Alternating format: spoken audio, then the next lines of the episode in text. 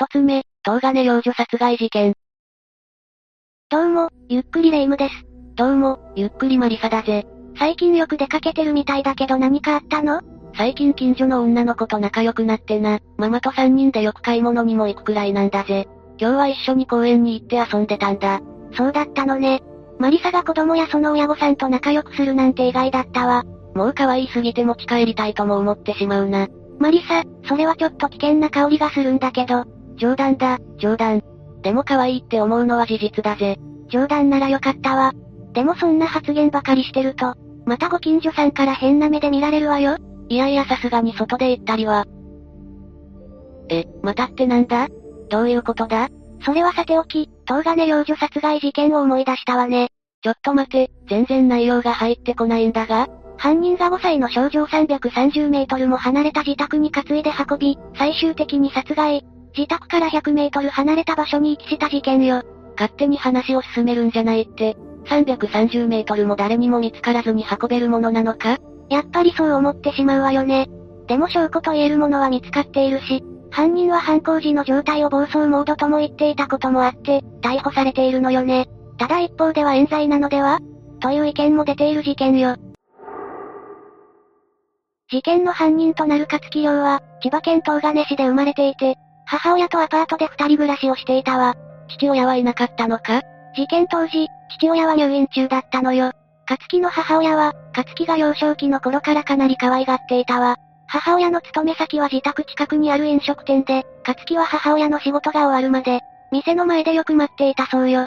学生時代の勝木はどんな子だったんだ？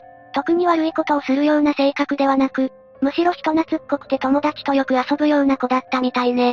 一方ではヒーローごっこをするときに、同級生を強く押したりするなど、荒っぽい印象を持っていたという同級生もいたわ。小学生の頃ってどれくらいの力加減で遊べばいいのか、よくわからない時期だからな。そんな一面も見られてはいるものの、特に目立った問題を起こすことなく、勝木は小学校を卒業することになるわ。ちなみに卒業文集には赤ちゃんのお世話をやりたいこととして書いていたわ。妹や弟が欲しいということか？不思議なことを書く小学生だな。勝木には軽度の知的障害があって、中学生の時に精神発達地帯を診断されていたからか、周りとは少し違う発想を持っていたみたいよ。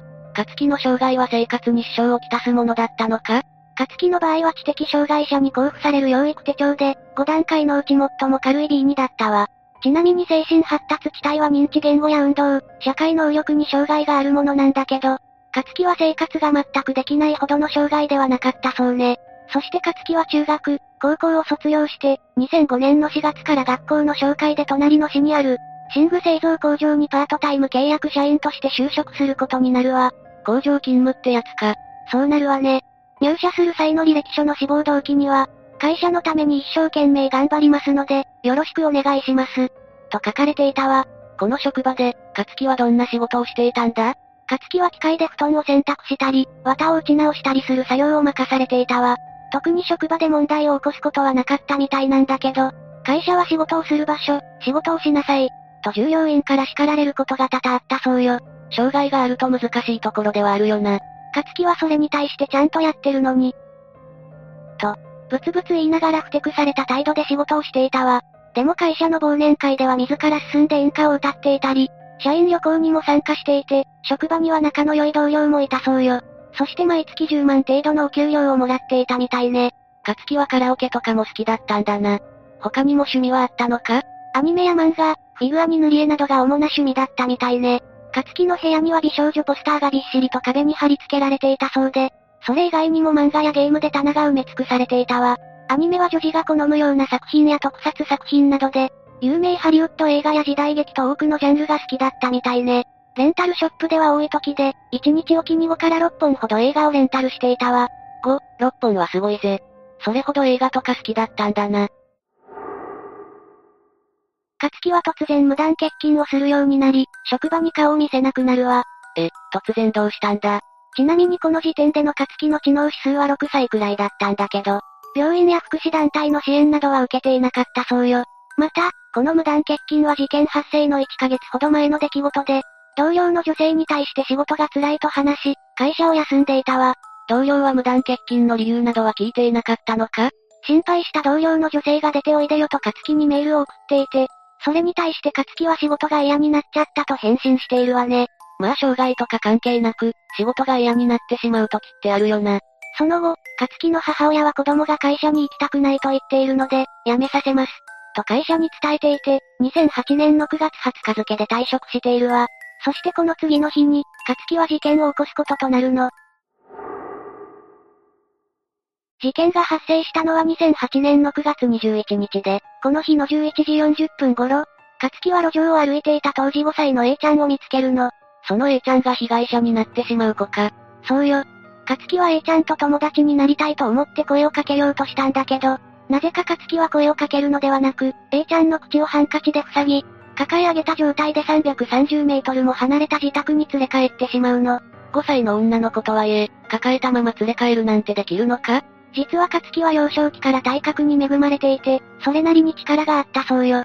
絶対的に不可能ではないとも言われているわね。A ちゃんは勝木の部屋の中で漫画を読んで楽しんでいたそうなんだけど、そのうち A ちゃんは帰りたい、バカと勝木に言い始めるの。そりゃあ、無理やり連れてこられてるしな。そんなことを言われた勝木は A ちゃんを黙らせたいと思い始めるんだけど、自分の部屋が汚れると母親に怒られてしまうと考え、A ちゃんを浴槽に連れて行くわ。汚れるって、一体何をする気なんだ？勝木は浴槽に連れて行った A ちゃんを浴槽に沈めてしまうの。え？えというか、そもそもなんで連れて帰ったかもわからないんだが、勝木は一体何がしたかったんだ？実は、それについての詳しい情報がないのよね。それに勝木自身、知能障害があるため、取り調べもうまく進まなかったわ。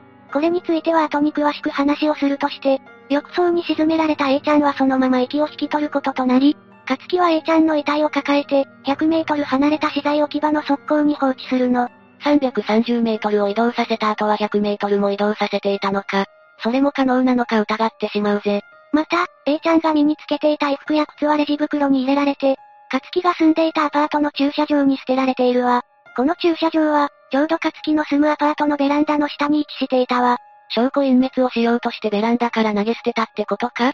かもしれない。って感じね。これについても詳しくはわかっていないのよ。そしてさらにこの事件が不思議に思えることとして、A ちゃんの遺体が発見されたのが、午後0時25分頃で、勝木は40分程度で全ての犯行を完了させているわ。た、たった40分で？また、ここから勝木が逮捕されるまで約3ヶ月の時間を要することになり、勝木はその間、会社に保険証や制服を返却していたわ。その時の勝木の様子はそこまで変ではなかったみたいだけど、髭は伸び放題だったそうよ。仲の良かった同僚とは会社を辞めてからも食事に行くことがあって、別の仕事を探しているとも話していたらしいわ。特に変な行動をしていたわけではないんだな。と、思えるかもしれないんだけど、犯行後に勝木は、不可解な行動を繰り返しているのよ。ある日、アパートに住む女性がエレベーターを降りたところ、扉の前に勝木が立っていたようで、その女性は普通に会釈をして挨拶したんだけど、勝木は無反応だったの。特に気に留めることもなく、女性は自分の部屋に向かったんだけど、勝木はその後をつけていき、女性が自宅へ入った際にインターホンを鳴らしているわ。軽くストーカー行為なんだが、ただインターホンを鳴らした時は、女性の母親が自宅にいて、何かご用ですか？と尋ねたところ、勝木は何も言わずにその場を立ち去っていったらしいわ。また、事件を取材している女性記者が勝木に取材をしていて、その後、1日10回以上女性記者に対して無言電話をかけていたりもしているわ。その行動についても詳しい理由は明らかになっていないのか？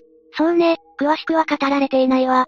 そんな不可解な行動をしている勝木に、前の職場の元同僚が電話で、職場で勝木くんが犯人かもしれないって言われているよと言ってくるわ。何を根拠にしているかはわからないが、みんな思うところがあったんだろうな。実は元同僚の女性は、冗談で勝木にそう話したそうなんだけど、それを聞いた勝木は慌てた様子で僕じゃないですよと返事をして、被害者がかわいそうだね、なんでそんなことしちゃったんだろうねとも話していたそうよ。また別の日にはメールでお元気ですか？僕は元気です。今仲良しの女の子とメルトもしているんだとも送っているわ。メルトもどこで知り合ったんだ？この仲良しのメルトモというのは、取材中の女性記者だと考えられているわ。えっと、じゃあメルトモっていうのは、勝木が勝手にそう思っているだけとも言われているわね。一方で警察の捜査は着実に進んでいて、事件当時の目撃情報から、勝木犯人説が浮上していたわ。A ちゃんの衣服が入れられていたレジ袋を詳しく調べた結果、付着していた指紋が勝木と一致し、袋の中に勝木の母親の髪の毛が入っていたことから、12月6日に逮捕されているわ。勝木がどんな証言をしていたのか知りたいぜ。取り調べではパトカーが来る前に被害者の女の子と会っているが、その後はよく覚えてない。と供述して、詳細は黙秘しているわ。ちなみに、逮捕前の取材では、事件当時は午前9時から午後3時まで、近所の図書館にいたと話しているわね。かなり発言が食い違っているな。また、漫画や映画についてはかなり饒舌に話していて、まともに取り調べが行える状況ではなかったわ。ただその後ごめんと、徐々に事件への関与を認めるような発言が増え、部屋に入って振り向いたら玄関に女の子がいた。気がついたらぐったりしていた。カッとなって犯行に及んだなどと述べていたわ。これまた逮捕前の取材や、最初の取り調べとは違う供述をしているな。供述内容はさらにコロコロと変わっていき、帰りなさいと言ったのに聞かないので頭に来たと話したり、無理やり自宅に連れてきて帰りたい、帰らせない、というやりとりになったなどとも話しているわ。こういった状況が続いていくことで、弁護側は捜査機関の取り調べについて、誘導性が高いことを懸念するようになるの。2009年の4月17日に千葉地検は勝木を起訴しているんだけど、弁護側は勝木が裁判手続きを理解しておらず、訴訟能力がないとして、公判停止を求めていたわ。犯行のきっかけについてはどうだったんだ？犯行のきっかけについて問われた勝木は A ちゃんにバカと3回言われて、暴走モードになったと答えているの。そういえば冒頭でそんなこと言ってたな。この暴走モードという言葉の意味は、アニメでロボットが制御不能になった状態と説明していて、これまでに暴走モードになったのは、ゲームで負けた時だと証言しているわ。何が何だかわからなくなってしまったってことか？そう考えられてはいるんだけど、これについてもわからずじまいだったわ。その後、弁護団は勝木は冤罪の可能性があると判断して、レジ袋から検出された証文、指紋を民間の指紋鑑定士に独自で鑑定依頼をしたわ。民間の指紋鑑定士なんてあるんだな。そして、その鑑定結果はなんと勝木のものと一致しないという結果だったの。さらに、当時18キロだった A ちゃんの体重と同じ人形を使って、犯行再現実験の鑑定書、証拠を提出して記者会見を開いて、無罪を争う方針を表明しているわ。そういえば、勝木の住んでいた部屋は何階だったんだ ?3 階なのよ。体格に恵まれた勝木でもそこまで担いで運べるとも考えにくいし、もし運べるとしても、誰にも見つからずに運ぶのは難しいと考えられているのよ。さらに勝木の部屋からは、A ちゃんの指紋や毛髪は、一切見つかっていないため、無罪を主張しているわ。昼間に症状担いで運んでいれば、誰かしら不思議に思うものだよな。しかし、そこまでして勝木の無罪に徹していた弁護団が一体どういうことなのか。その後一転して、犯人の可能性があるという主張に変わってしまうの。主張が変わった要因として、突然勝木の主任弁護士が辞任したことが挙げられているんだけど、なぜ主任弁護士が辞任したかは不明なのよ。勝木にはどんな判決が下されたんだ？その後、検察側の主張や調書の信用性なども全面的に認め、その上で訴訟能力の欠如や責任能力は限定的であると主張したわ。そんな中でも公判は進められていき、判決公判では休刑懲役20年に対して、懲役15年が言い渡されているわね。裁判長は言語能力は一定の制限があるものの、黙秘権や裁判の内容を概ね理解し、自発的に対応している責任能力についても、行動制御能力が著しく低下していたとは言えない。動機は独りよがりで、犯行の発覚を防ごうと画策している点も悪質としているわ。確かに発見される可能性の有無は別として、証拠隠滅のような行動をしていたしな。そして裁判長が勝木に分かった？ちょっと難しかったかな。と呼びかけると彼は小さく頷いたらしいわ。その後、弁護側が控訴上告するも全て棄却され、2012年4月20日、懲役15年が確定しているといった感じね。二つ目、川崎老人ホーム連続殺人事件。まず最初にどんな事件だったか説明するわね。事件が起きた場所は神奈川川崎市にある有料老人ホーム、S アミーユ川崎幸い町。2014年5月、今井隼人23歳が介護職員として入社したの。今井が入社すると次々と入居者が転落死していったわ。怖すぎるぜ。2014年11月4日、牛沢民夫さん87歳が転落し、1ヶ月後の2014年12月9日には中川千恵子さん86歳が転落し、さらに2014年12月31日に浅見信子さん96歳が転落死したの。2ヶ月間で3人も殺害されたのか。警察は、当初変死として処理していたの。ところが年明けの2015年からは老人ホーム内で窃盗事件が相次いだわ。警察は捜査をして窃盗容疑で今井を逮捕したの。窃盗までしていたのか。警察が今井の捜査を進めるうちに3人の転落死に今井が関わっていたことが判明。今井も殺害を認め逮捕されたの。亡くなられた方のことを思うと胸が苦しくなるぜ。同僚や上司は今井のことを変だとは気づかなかったのか？今井は救急救命士の資格を持っていて仕事ができると評判だったのよ。意外だぜ。今井が事件を起こすまでの経緯が気になるな。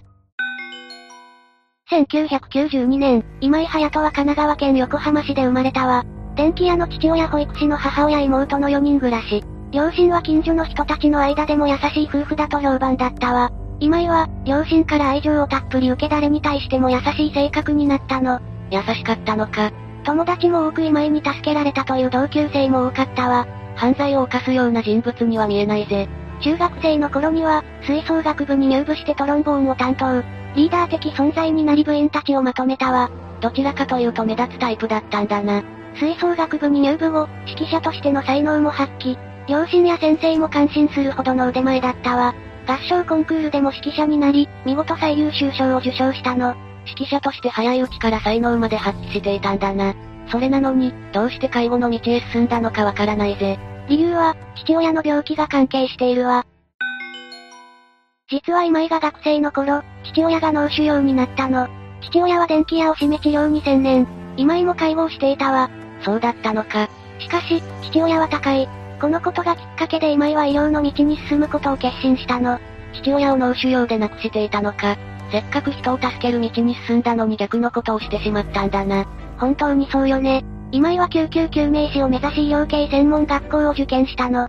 結果は見事合格。そして高校卒業後、合格した医療系専門学校に進学。成績は常に優秀で人の役に立ちたいと周囲に話していたわ。ここまで聞いていたが犯罪を犯すような行動や言動が全く見当たらないぜ。専門学校でもリーダー的存在で周囲の人には優しく接していたわ。実習後の反省会ではここが良かったと同級生たちの良いところを積極的に褒めていたの。よく人の良いところを見つけるのが上手なタイプだったそうよ。友達に好かれそうなタイプだぜ。ええその通りよ。当時の同級生たちは今井に良いところを褒めてもらい元気づけられたと話しているわ。周囲からの信頼も強かったんだな。同級生たちは、何が彼を追い立てたのか。未だに信じたくないという気持ちが強い、と動揺している状態よ。同級生たちも驚いているんだな。ところが一方でこんな証言もあるの。今井は負けず嫌いな性格だったのか吹奏楽の指導で稼いでいるから、といい同級生たちに必ずおごっていたそうよ。さらに貯金は5000万円あると言ったり、突然封筒からお金を出して友人たちに配ったこともあるの。お金を配っていたのか。自分を大きく見せたい一面もあったんだな。それに時折、今井は音楽で食べていきたいとも言っていたそうよ。音楽の道も捨てきれていなかったんだな。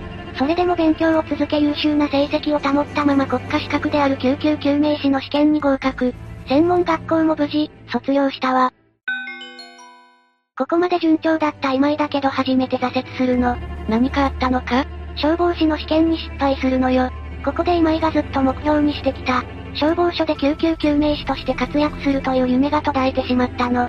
消防士の試験失敗が事件の引き金になったのだろうか。そうかもしれないわね。なぜなら消防士の試験に落ちてから、専門学校の同級生とも連絡を取らなくなってしまったそうなの。合格した同級生と夢が途絶えた自分を比べてしまったのかもしれないな。その上、レンタルビデオ店で事件まで起こしてしまったのよ。何をやったんだ ?1 ヶ月以上料金を滞納していたの。店員が注意すると怒り出し一切支払いに応じなかったそうよ。貯金5000万円は嘘だったんだな。店では要注意人物として今井の顔写真をバックヤードに貼っていたわ。この頃には昔の優しい今井ではなくなっていたんだな。2014年5月、今井は老人ホーム S アミーユ川崎幸町で働き始めるの。ついに働き始めたのか。志望動機は家族が亡くなったのがきっかけで、お見送りができる介護の仕事をしたくなりましただったわ。この時は、再び人の役に立ちたいっていう気持ちに戻っていたのかもしれないな。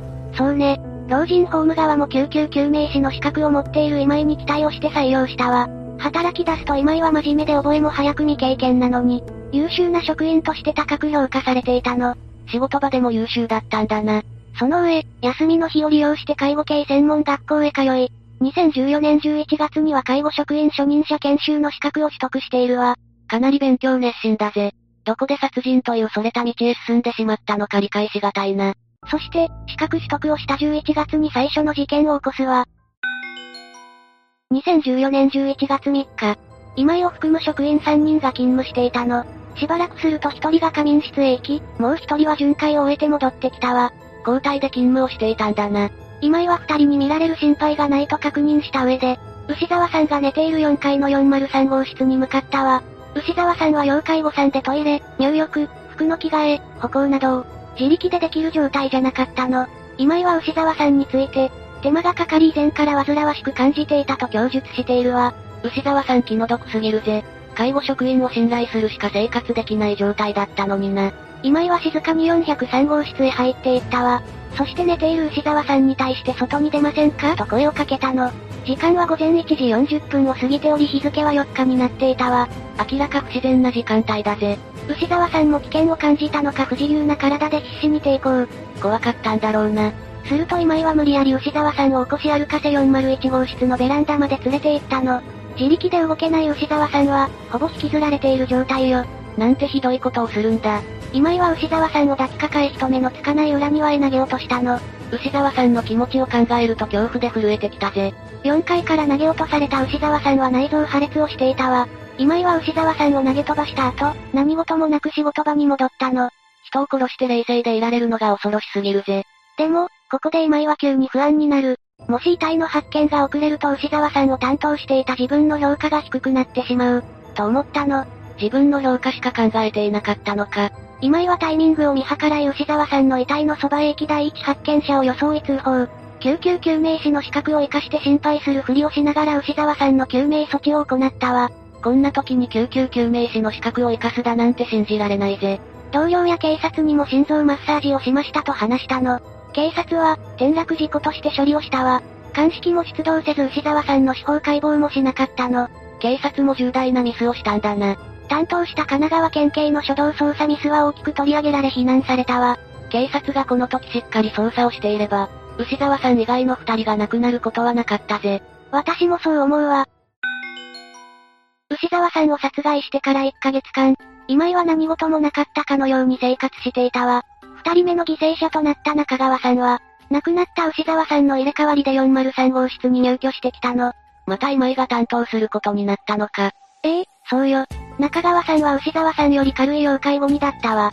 その頃、今井は介護に疲れてむしゃくしゃしていたと語っているの。身勝手すぎるぜ。12月9日の早朝4時30分、一人で夜勤をしていた今井は403号室に入っていったわ。そして牛沢さんの時と同じように中川さんを無理やりベランダまで連れて行ったの。中川さんは危険を感じ大声を出したわ。老人ホームの近所に住んでいた住民も、中川さんと今井が言い争っている声を聞いているの。中川さんは、殺害されるかもしれない恐怖を感じたんだろうな。今井は声を上げて抵抗する中川さんを無理やり抱え、ボーっという声を出して投げ飛ばしたわ。4階から投げられた中川さんは悲鳴を上げたの。そしてドスンという音を立てて地面に叩きつけられたわ。聞いているだけで辛くなるぜ。今井は2回目も同じところから入居者が転落したと報告すると、怪しまれると思ったのか今度は気づかないふりをしたわ。中川さんは裏庭で亡くなっており出勤した別の職員によって発見されたの。今井は中川さんを殺害してからも何事もなくその日の仕事を終えて帰宅したわ。今井の感覚が恐ろしすぎるぜ。しかも今井は中川さんを殺害する前、周囲の同僚たちに次は中川さんが転落死するかもって話していたの。ええー、誰も怪しいって思わなかったのか？まさか事件が起きているとは思わなかったそうよ。そして中川さんの遺体発見後は自分は死神かも。って予言を的中させたと自慢していたわ。周囲からすごいと思われた今井の欲望が出ているな。急に殺害された中川さんのことを思うと心が苦しくなるぜ。そして、いよいよ3人目の犠牲者となる浅見さん。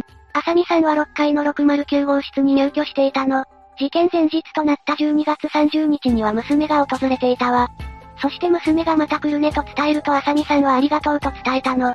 これが親子最後の会話になったわ。娘さんもこんな形で母親を失うだなんて辛いだろうな。12月31日、午前1時10分頃、今井は609号室に入っていき、寝ている浅見さんを無理やり起こすの。そして浅見さんを601号室のベランダまで連れて行ったわ。浅見さんを持ち抱えた今井は、牛沢さんと中川さんが亡くなった場所にめがけて投げ落としたわ。浅見さん6階から落とされたのか。怖かっただろうな。浅見さんは声を上げなかったからか601号室の入居者は寝ていて気づかなかったの。そうだったのか。浅見さんは出血性ショックで亡くなったわ。今井は牛沢さんの時と同じように第一発見者のふりをして通報。倒れている浅見さんを心配するふりをして救命措置をしていたわ。自分が優秀な人材だと思われた今井の欲望がまたしても出ているな。3人目の犠牲者となった浅見さんは最初に殺害された牛沢さんと同じ要介護さんだったわ。認知症を患っていた浅見さんは徘徊をよくしていたの。今井は殺害した動機について徘徊がひどく世話が焼けたからと話しているわ。身勝手すぎる動機だな。亡くなられた3人の肩書きの毒すぎるぜ。短期間で3人も転落死したことで施設側も不審に感じていたわ。そりゃそうだろうな。なぜなら亡くなられた方3人のうち牛沢さんと浅見さんは要介護さんの状態よ。それにベランダには高さ120センチの手すりがあったの。体を自由に動かせない牛沢さん中川さん浅見さんが、自力で乗り越えるのは困難よ。明らかに不自然だよな。施設側も警察に対して故意による転落事故の可能性は低いと話していたの。警察は事故と事件の両面で調べたわ。けれども防犯カメラの映像には何も映っておらず目撃情報などもない。結局、事実が判明しないまま過ぎていったの。施設側は、運営を止めることはしなかったのか？ええ3人の転落死事故が相次いだ後も普通に運営していたわ。殺害事件を起こした今井がこの後も普通に働いていたと思うとゾッとするぜ。今井が殺害事件を起こしてから翌年の2015年、入居者の思い出の品や金品が盗まれる窃盗が相次いだの。施設側は警察に通報。窃盗は明らか犯罪だとすぐにわかるからな。2015年5月、入居していた70代の女性の2万5千円が入った財布を、今井が盗んだのを警察が見つけ逮捕。その後の調べで今井は2015年1月から逮捕された5月までの間に、19件の窃盗をしていたことが発覚したわ。中には入居者の結婚指輪やネックレスなどもあり、今井は監禁して自分のものにしていたの。卑怯な行為だぜ。今井は218万円の示談金を支払ったわ。しかも示談金を支払ったのは今井の母親だったの。母親も今井に迷惑をかけられたんだな。示談金を支払ったことで今井は、懲役2年6ヶ月執行猶予4年の有罪判決となったのよ。刑務所へ行かずに済んだんだな。今井は窃盗事件を起こしたことで職場を懲戒解雇されたわ。疑問なのだが、今井は働いていたのにどうして窃盗事件を繰り返していたんだ？それは彼女や同僚たちに見栄を張るためよ。今井は働き出してから初めての彼女ができたの。初の恋人で浮かれてしまったんだな。今井は入居者から盗んだお金で彼女に見栄を張り続けたわ。高級ホテルに宿泊したり、高級焼肉店での食事、プロ野球の観戦もしたわ。同僚たちにもいつも食事をおごり続けていたの。良い男だと思われたい見栄が出ているな。同僚たちは、羽振りの良い今井を不思議に思いお金の出所を聞いたこともあったわ。すると大学の救命センターの仕事を掛け持ちしていて、金があるんだ。と真っ赤な嘘をついていたの。見え張りな部分は昔から変わっていなかったんだな。今井が職場を去ってからしばらく経った2015年12月、入居者に暴行をしたとして職員3人が書類送検されたの。他の職員も虐待行為をしていたのか。信じられないぜ。事態を重く見た警察は過去の転落事件も再び捜査し始めたの。すると殺害された牛沢さん中川さん浅見さん3人が、転落死を遂げた全ての日に今井が当直だったことが判明。しかも牛沢さんと浅見さんが倒れているのを見つけた第一発見者も今井だった。警察は2016年1月から今井の事情聴取を始めたわ。他の職員による不祥事が警察を動かしたとは思わなかったぜ。今井は当初、否定をし続けていたの。しかし2週間の間に逃げ切れないと思ったのか母親に電話で相談したのよ。今井は母親に実は自分がやったんだと伝えると自首するように言われたわ。さらに妹にも電話で迷惑をかけるけど、ごめんねと伝えたの。母親と妹も辛かっただろうな。2月15日、今井は警察に対し入居者の言動にストレスを感じ殺害しましたと自供。牛沢さん中川さん浅見さん3人の殺害を認めたの。今井は逮捕起訴したわ。母親の説得がなければ事件は迷宮入りするかもしれなかったんだな。しかし2017年11月6日の公判前整理手続きで今井は一変して違うことを主張するの。事件当時のことは覚えていませんやっていませんと言ったのよ。死刑になるのが怖くなったんだな。その後、2018年1月23日に初公判が行われた時も、今井は、転落死の時間帯に施設内にいたことは間違いないですが、何もやっていません。と否定をしたわ。さらに2018年3月1日に行われた最終意見陳述では、取り調べから解放されたくて、嘘の自白をした。自分は何もやっていない、と否定したの。今井の自分さえ良ければという甘い部分が出ているな。ところが状況を変えたのは今井の母親だったわ。母親は、息子に不利になると分かりつつも罪を償ってほしいという思いから、法廷で息子から殺害したと聞きましたと証言したの。世間でも大きな話題になったわ。息子の罪が重くなるのを分かっていて伝えるのは相当な勇気が必要だぜ。母親も責任を感じていたのだろうか。母親の証言を含め複数のことが決め手となり、2018年3月22日に今井に対して死刑が言い渡されたわ。今井と弁護士は不服として即日控訴。今井は無罪を主張し続けたわ。控訴後の判決は出ておらず2022年3月9日に言い渡される予定よ。今井は最後まで自分のことしか考えていなかったんだな。事件後、母親は園長として勤めていた保育園を退職。妹と共に名前を変えて引っ越ししたわ。亡くなった父親の代わりに家族を守るはずの今井がめちゃくちゃにしてしまったんだな。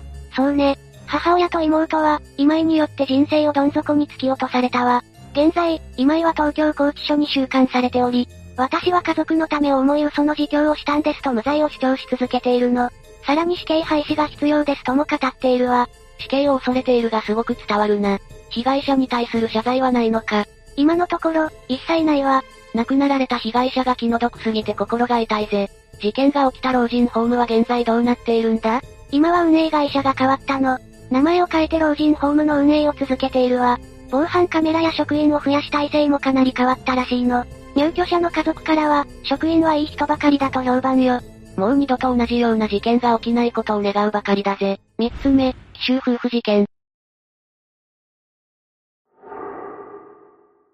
和歌山県田辺市の不動産金融関連会社、及び種類販売などの経営者で、奇襲のドンファンという異名で知られている野崎康介さん当時77歳が、2018年の5月24日に自宅で殺害されているのが発見されたわ。自宅で殺害されてしまったんだな。殺害に使われた凶器は分かっているのか？それが殺害には凶器は使われていなくて、覚醒剤を大量に摂取させられ、野崎さんは急性覚醒剤中毒で死亡していたのよ。そして元妻の須藤崎当時22歳が、殺人の容疑で2021年の4月に逮捕されることになったわ。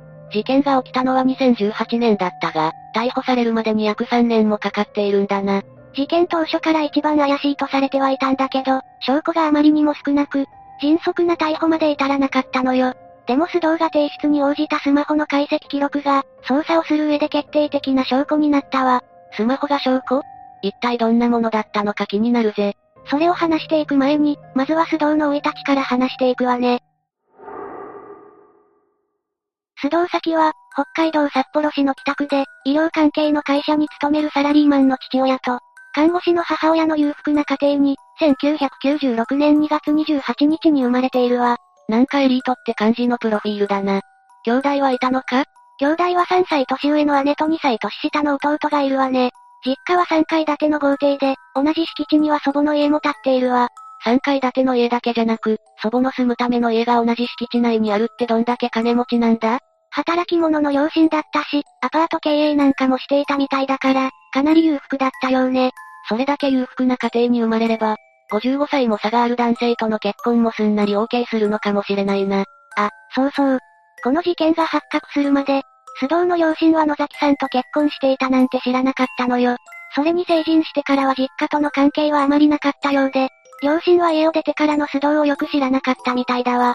よくよく考えれば、親よりも年上かもしれない人との結婚は言いづらいよな。須藤は地元の小学校を卒業後、同じく地元の札幌市立北洋中学校へと進学しているわ。私立をイメージしていたが、公立の中学校に進学しているんだな。学生時代の須藤はどんな感じだったんだ？小中学校の須藤は同級生から見て物静かで、目立たないタイプの女の子だったらしいわ。それといつも古い服を着ているから、誰かのお下がりを着ていると思っていた。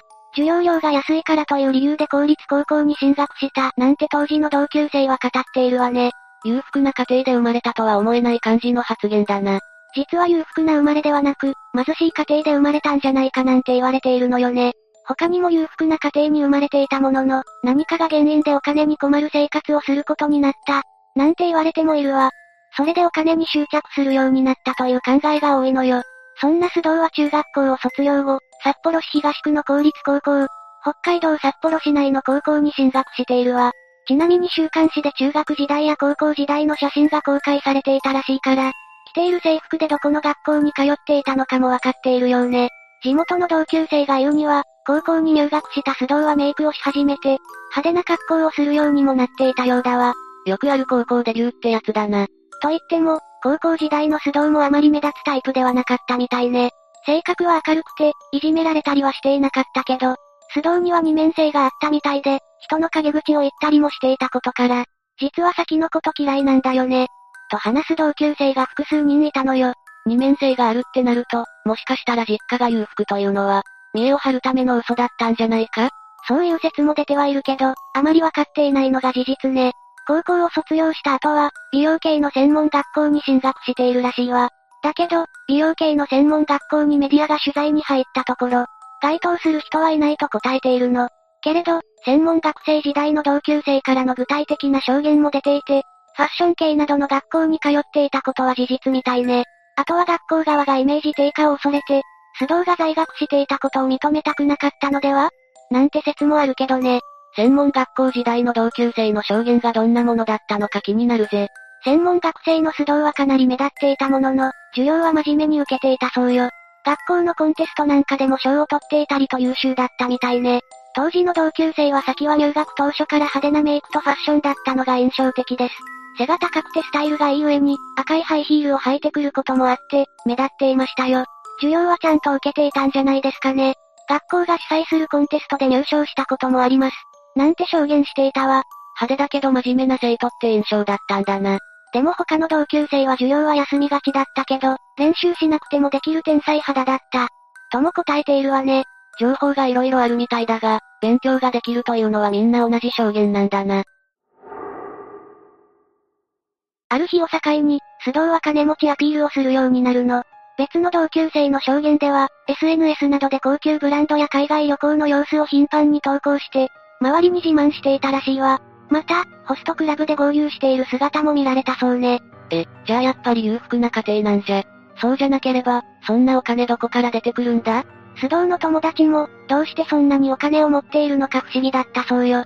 須藤は美容系の専門学校を卒業後、美容師になることはなく、シンガポールやインドネシアなど、いろんな国で撮影したであろう写真を SNS で頻繁に投稿していたそうよ。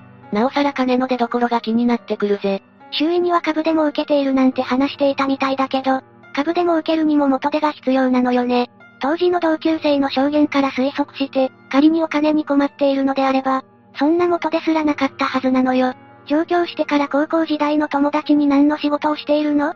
と聞かれても、はぐらかすだけで身につけている服やブランド物のバッグなどを、見せびらかして自慢をしていたわ。自分はセレブだと周囲に見せつけたくなるタイプの人みたいだな。結局、この時使っていた金の出所は分かっていないのか？当時の須藤はデートクラブの会員に登録していて、今でいうパパ活みたいなことをしてお金を稼いでいたのよ。そういうことだったのか。ちなみにこのデートクラブにはランク制度があって、最高ランクに達していたそうよ。また、風俗業界関係者の話では、渋谷の高級デリヘルにスカウトされて入っていたらしく、それで稼いだお金はホストクラブで貢ぐために使っていたらしいから、稼いでいた額は相当なものだったらしいわ。須藤はデートクラブなどで働いた後に、2018年の2月に奇襲のドンファンの異名と名高い、野崎康介さんと結婚しているわ。なんとも突然だな。結婚するきっかけは何だったんだ？野崎さんの自伝、奇襲のドンファン美女4000人に30億円を貢いだ男によれば、須藤とは、2017年の秋に羽田空港で出会ったらしいわね。出会いはロマンチックな感じだが、自伝のサブタイトルのせいでうまく情報が入ってこないな。インパクト強すぎて、ちょっと内容が気になっちゃうわよね。羽田空港で野崎さんが転んでしまったところを須藤が助けたことをきっかけに付き合いが始まり、東京や京都などでデートを繰り返していたそうね。ちなみにプロポーズの言葉は僕の最後の女性になってくれませんかだったわ。ある意味、最後の女性になってしまったけどな。この時から須藤は、金目当てで結婚していたのか？そうよ。結婚の条件は、月に何回か野崎さんの自宅に行けばよいというもので、須藤に毎月100万円のお小遣いを支払っていたの。小遣いっていうより、もう給料に近い気がするけどな。ただ、羽田空港での出会いっていうのが引っかかるな。そんな運よく出会うものなのか？実はモデル仲間の紹介で、付き合う前から金目当てで野崎さんに近づいていたのよ。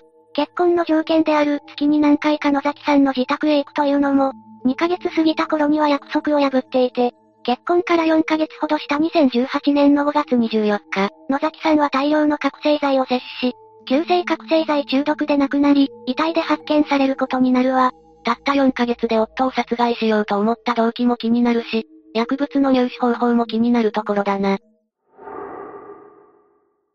警察は殺人事件として捜査を開始することになるわ。冒頭でも話していた通り、須藤は野崎さん殺害の容疑がかけられるほど、一番疑われていた人物だったの。逮捕までに時間がかかっていたが、須藤はどうやって証拠を隠していたんだ？野崎さんはもともと覚醒剤は使用していなくて、注射痕もなければ髪の毛を検査しても、覚醒剤の成分は検出されなかったのよ。また、野崎さんの所有する種類販売会社にあったビール等の、空き瓶2000本以上からも成分は検出されず、経口摂取によって覚醒剤を体内に入れたところまでは警察はこぎついていたの。でも野崎さんに覚醒剤を飲ませたという証拠が見つからなかったわ。でも、スマホが決定的な証拠となったんだよな。そうよ。警察は覚醒剤の密売人と須藤が何かしらのやり取りをしているはずとして、スマートフォンを押収することにしたの。密売人とのやり取りは発見されたのか？そのやり取りの前に、警察はあるものを見つけたわ。それは健康管理アプリよ。それ、事件と関係あるのか？警察の取り調べでは、野崎さんの遺体が発見された2階に、須藤は行っていないと証言していたのだけれど、この健康管理アプリの記録で、2階に上がっていることが明らかになったの。それが証言と矛盾していることから、さらに捜査は加速していくわ。もちろん密売人と接触した裏元で、さらには殺害する方法を検索していた履歴も確認されているわ。爪が甘かったという感じだな。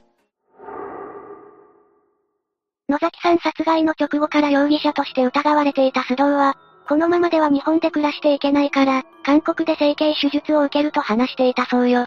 整形して何か変わることがあるのか？それとも単に美容に積極的なだけだったのか？野崎さんの3回忌で会う頃には、パッと見、須藤とはわからないくらい顔が変わっていたそうで、目元はパッチリとしていて、唇はいわゆるアヒル口になっていたわ。須藤先と名乗らない限り、誰だか全くわからないくらいの顔になっていたの。それ、完全に自分ってバレないようにするための整形なんじゃないか？まあ顔をいくら変えてもバレるものはバレるけどね。須藤は事件以降、埼玉市のマンションや品川区のタワーマンションを転々としていたそうよ。また、その間もパパ活などで生活費を稼いでいたわ。野崎さんの遺産目当てで殺害したと思っていたんだが、遺産は受け取っていなかったのか？実は野崎さんは遺言状で、総額13億2000万円の遺産を、全額田辺氏に寄付すると書いていたのよ。ただ、野崎さんの兄弟と田辺氏との間で、この遺言状の審議をめぐる裁判が行われているわ。金をめぐる戦いは、須藤だけがしていたわけじゃなかったんだな。そして須藤は遺留分として遺産の半分にあたる、約6億円ほどを受け取る権利があると主張していたわ。野崎さんの兄弟と田辺氏との戦いに、思いっきり須藤も参加しているな。まあ奥さんだし、この時は容疑をかけられていただけで逮捕されていないからね。それに須藤の当初の目的でもあるからね。でも証拠が確定して須藤の逮捕が確実なものになれば、遺産相続の権利は全て失われることになるわ。四つ目、小金井ストーカー殺人未遂事件。この事件は2016年5月21日に、東京都小金井市で起きた殺人未遂事件よ。殺人未遂ってことは、被害者は亡くなっていないんだな。こんな言い方は良くないかもしれないけど、それだけでも安心したんだぜ。確かに命がなくならなくてよかったわ。でも、怖い思いをしたことには変わりないのよね。犯人の岩崎智弘は、アイドル活動を行っていた当時20歳の M さんを、ナイフで合計34箇所も刺して殺害しようとしたの。合計34箇所？犯人はものすごく強い殺意があったんだな。それに、事件を起こす前に Twitter などの SNS 上で、ストーカー行為を幾度となく行っていたわ。ストーカーをした挙句殺害しようとするなんて。20歳という、ちょうどこれからたくさんの経験を積んで活躍していく大事な時期なのにね。これは、頑張っていた一人の女性の将来を奪った最悪な事件なのよ。どうして岩崎はそこまで強い殺意を持っていたんだ？恨みを持っていたとか？それは、嫉妬という醜い感情が関係してるわ。非常に身勝手な動機について、岩崎の生い立ちについても含めて詳しく解説していくわね。M さんはもともと、シンガーソングライターや女優として活動していた大学生だったの。いろんな表現のできるモデルや女優になりたいと、ちゃんとした夢を持った立派な女性だったみたいよ。大学に通いながら芸能活動も両立させていたなんて、素晴らしい女性だったんだな。そうね。M さんはもともとツイッターを使って活動の内容や情報を上げていたんだけど、2016年の1月から後に犯人になる岩崎がライブ会場へ訪れたりと、M さんとの接触を始めるわ。この時は、まだ M さんのことが好きな普通のファンだったのか。確かに、当時岩崎は27歳だったんだけど、M さんへの好意的なコメントをしていたり、M さんを応援するファンのうちの一人だったのよ。ただ岩崎は学生の頃から、周りからあまりいい印象を持たれていなかったわ。一体何があったんだ？幼少期から始めた柔道で、高校に進学をするほど活躍はしてたんだけど、その一方で人間関係の構築が苦手だったのよ。その高校も中退して、家族には庭師になりたいと伝えて上京してるわ。スポーツ推薦で進学できるほど強かったのに、中退してしまったんだな。ただ上京してから AV に出演するなど、女性に対して異様な執着心を持っていて、今回の事件の前にも、二度ほど女性が警察に相談を行う事態に発展してたみたいね。え、どういうことだ？一度目は、2013年に芸能活動を行う10代の女性に対して、脅迫的な書き込みをしてたのよ。被害者はさぞかし怖かっただろうな。そうだと思うわ。だけどその時は、警視庁から呼び出しをされてたんだけど、実際には行かなかったみたいね。警察に呼び出されてるのに行かないなんて、ある意味すごい度胸なんだぜ。そして二度目は、2015年に岩崎の対人関係について女性から警察に相談されてるわ。もともとその時点で、今後も何かをするかもしれない危ない人間って感じだったんだな。家族は、岩崎の性格に対してなんて言ってたんだ岩崎は5人家族なんだけど、自分の感情を表すのが苦手で、溜め込みやすく爆発させることが多かったって言ってたわね。そうだったのか。それで、今回の事件の話に戻すけど、岩崎が M さんのツイッターに書き込みをしてた時の、アカウント名は、君のことが嫌いな奴はクズだよというものだったわ。ちょっと個性的なアカウント名だな。まあ確かにね。当初は友達になりたいだったり、一日の大半をあなたを思っていたなどとちょっと不気味ではあるんだけど、アイドルのファンにいてもおかしくないレベルだったのよ。まあ、ファンの発言にしては多少アイドルに近づこうとしてる感じは否めないけどな。そうよね。だけどそんなコメントをしていても、その時は、一ファンであることからもちろん M さんからの返信はなかったわ。コメントに目は通すだろうけど、返信はしないだろうな。それでも岩崎はコメントだけじゃなくて、プレゼントとして時計を送ったわ。コメントとかプレゼントだけなら、まだ普通のファンと同じことをしていると思うんだぜ。この時までは良かったのよ。岩崎は、M さんからの返信がなかったことなどに関して、だんだんと嫉妬心をあらわにした不穏な書き込みをするようになったわ。迷惑極まりないんだぜ。自分がファンとしてやってることなのに、相手が反応してくれないからって相手を悲しませることをするのは間違ってるんだぜ。そもそも、そういう考え方を持ち合わせていないんでしょうね。好意的だった書き込み自体も、4月頃にはそのうち死ぬから安心してという、直接脅迫してるわけじゃないけど、攻撃的な内容に変わっていったのよ。その時は、M さんはまだ何も対策してなかったのか？一般人でもストーカー被害はあるのに、アイドルだったらなおさらそういう対策って大事じゃないのか？もちろん、その時すでにちゃんと警察に相談してたわ。だけど警察の対応は、M さんに恐怖心が見られず緊迫性がないとして、ストーカー案件を扱う担当に連絡をしなかったのよ。え、何それ？意味わからないわよね。M さんだけじゃなくて、M さんの母親も、岩崎が住んでいる京都の警察に相談していたわ。だけど京都府警ではなくて、警視庁に相談するよう促したみたいね。なんだか本当に不思議だよな。ことが起きた後に動くんじゃなくて、起きる前に未然に防ぐという行動を取れてないと、意味がないと思うんだぜ。マリサの言う通りね。この警察の曖昧な行動が、後にこの事件が起こる、重大な一つの要因にもなっているわ。そうなの？それはまた少し後の話になるから話を戻すけど、警察に相談した後も、岩崎による嫌がらせは続いていて、自分が勝手にプレゼントをした。時計を返却するよう M さんにメッセージを送ったわ。自分が送ったのに返せって言い出したのか？そうよ。だから M さんは、しっかりとその送られた内容を元に時計を返したの。怖かっただろうに。岩崎の迷惑な行為に対して、真摯に対応しててすごいんだぜ。だけど、真摯に対応して時計を返却したことで悲惨な事件は発生したわ。5月21日、岩崎は自身のブログに一言、行ってきますという投稿をして、京都にある自宅を出たの。なんでもない一言が、この後大惨事を起こすとは想像できないな。この日岩崎は、M さんが東京都小金井市にあるライブ会場へ来るまで、長時間待ち伏せをして、襲撃の機会を伺っていたみたいよ。長い時間待ち伏せをしてたって、本当に執着心が強かったんだな。そして M さんがライブ会場に入ろうとした時に、岩崎が声をかけたの。突然現れた岩崎に危機を感じた M さんは、岩崎を無視して110番通報したわ。M さんが起こした行動は間違ってないと思うんだぜ。警察は、M さんからの通報が来た後どうしたんだ？警察は以前、M さんから相談を受けていた際に、緊急通報登録システムに M さんの自宅の住所を登録してたの。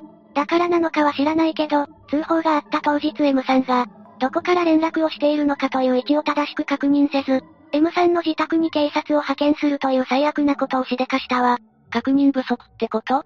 その確認が正しく行われていたら、大ごとになる前に防げていたかもしれないよな。そういうことよ。110番通報をした M さんのその言動は、岩崎の激鱗に触れてしまって、岩崎は興奮状態になり口論になったわ。それで、激しい口論の末、岩崎は持っていた折りたたみナイフを取り出して、M さんの顔や首や腕など合計34箇所を刺したのよ。ひどいんだぜ。ひどいのはそれだけじゃないわ。M さんを刺した後、岩崎は自分で東京消防庁に119番通報しているの。自分がとんでもないことをしてるって分かったからか？それが全然違うのよ。岩崎は、M さんの傷ついた状態を見て、かわいそうだと思って通報したわ。え？自分が人を傷つけておきながら、かわいそうって、人事じゃないか。無責任な発言にも程があるんだぜ。無責任な発言は他にもあるわ。ま、まだあるのか？岩崎は M さんを刺した後に、倒れてる M さんを仰向けにして、行きたいの？行きたくないの？と声をかけてるの。そこまで来ると恐怖心しか芽生えないぜ。そんな発言は、犯行を起こした人の口から出していいものじゃないんだぜ。その通りね。それで、自分が通報したことで逮捕されたってことなのか？自分が通報したのもあるけど、事件現場を目撃した目撃者からの通報で、警察が現場に駆けつけたことで、現行犯逮捕されてるわ。M さんが通報した時点でちゃんと現場に駆けつけていればね。M さんは亡くなってはないってことだったけど、きっと大変な状況だったんだよな。そうね。首や顔などの多くの箇所を刺されたことで、一時心肺停止状態にまでなって、病院に運ばれた後も長い間意識不明の重体だったわ。そんな、意識はいつ頃戻ったんだ？事件発生から約2週間経った6月3日頃に意識が戻ったわ。だけど、一部の神経が麻痺して視野が狭くなる身体的後遺症とか、PTSD と言われる、男性恐怖症などの心的外傷後ストレス障害を負ってしまったの。そうだったのか。きっと想像もできない辛さなんだろうな。岩崎は逮捕された後、ちゃんと罪を償おうとしているのか？さあ、それはどうだろうね。どういうことだ？岩崎は、逮捕後の取り調べで殺すつもりでやった。M さんと結婚したかったと発言していたみたいね。結婚したかったのに殺害しようと思うなんておかしいな。そもそも、結婚したかった相手を刺した理由って何なんだ？腕時計が返却されたからってだけなのか？腕時計もそうだけど、他にもプレゼントしてたものがあったみたいね。そのプレゼントを返却した理由を M さんから直接聞こうと思ったけど、話を拒絶されて絶望とか悲しみを感じて刺したって言ってたわ。理由っていうか、岩崎が返せって言ってたんじゃないのか？その通りよね。他にも、ツイッターにコメントをしたのに、自分にだけ返信がなかったとか、自意識過剰なことも言ってたわ。どういうことなんだってばよ。ちなみに裁判はどうなったんだ？2017年2月20日に殺人未遂と銃刀法違反の罪で1回目の裁判が行われるんだけど、その裁判でも異常だとも取れる言動をしてたわ。どんな言動だったんだ？反省の意がなかったとかか？岩崎は M さんの供述が読み上げられている間、時々笑っているような表情を浮かべてたの。しかもそれだけじゃなくて、検察官の質問に対しては、鼻で笑うような態度を取ることもあったわ。ありえないんだぜ。被害者の気持ちを理解しているようには思えないな。岩崎はもともと殺意があったと述べていたんだけど、弁護側は岩崎が自ら消防庁に、電話したことや、衝動的であったことを理由に挙げて計画性と殺意に関して否定したわ。でも取り調べで、殺すつもりでやったって発言したんだよな。そうよ。その供述は、岩崎本人の声で警察によって録音されているの。言い逃れはできないな。しかも、モニターを使って M さんの傷の被害状況などを説明された時には、裁判員制度で参加していた男性が倒れるほどのものだったわ。それだけ悲惨なものだったってことだよな。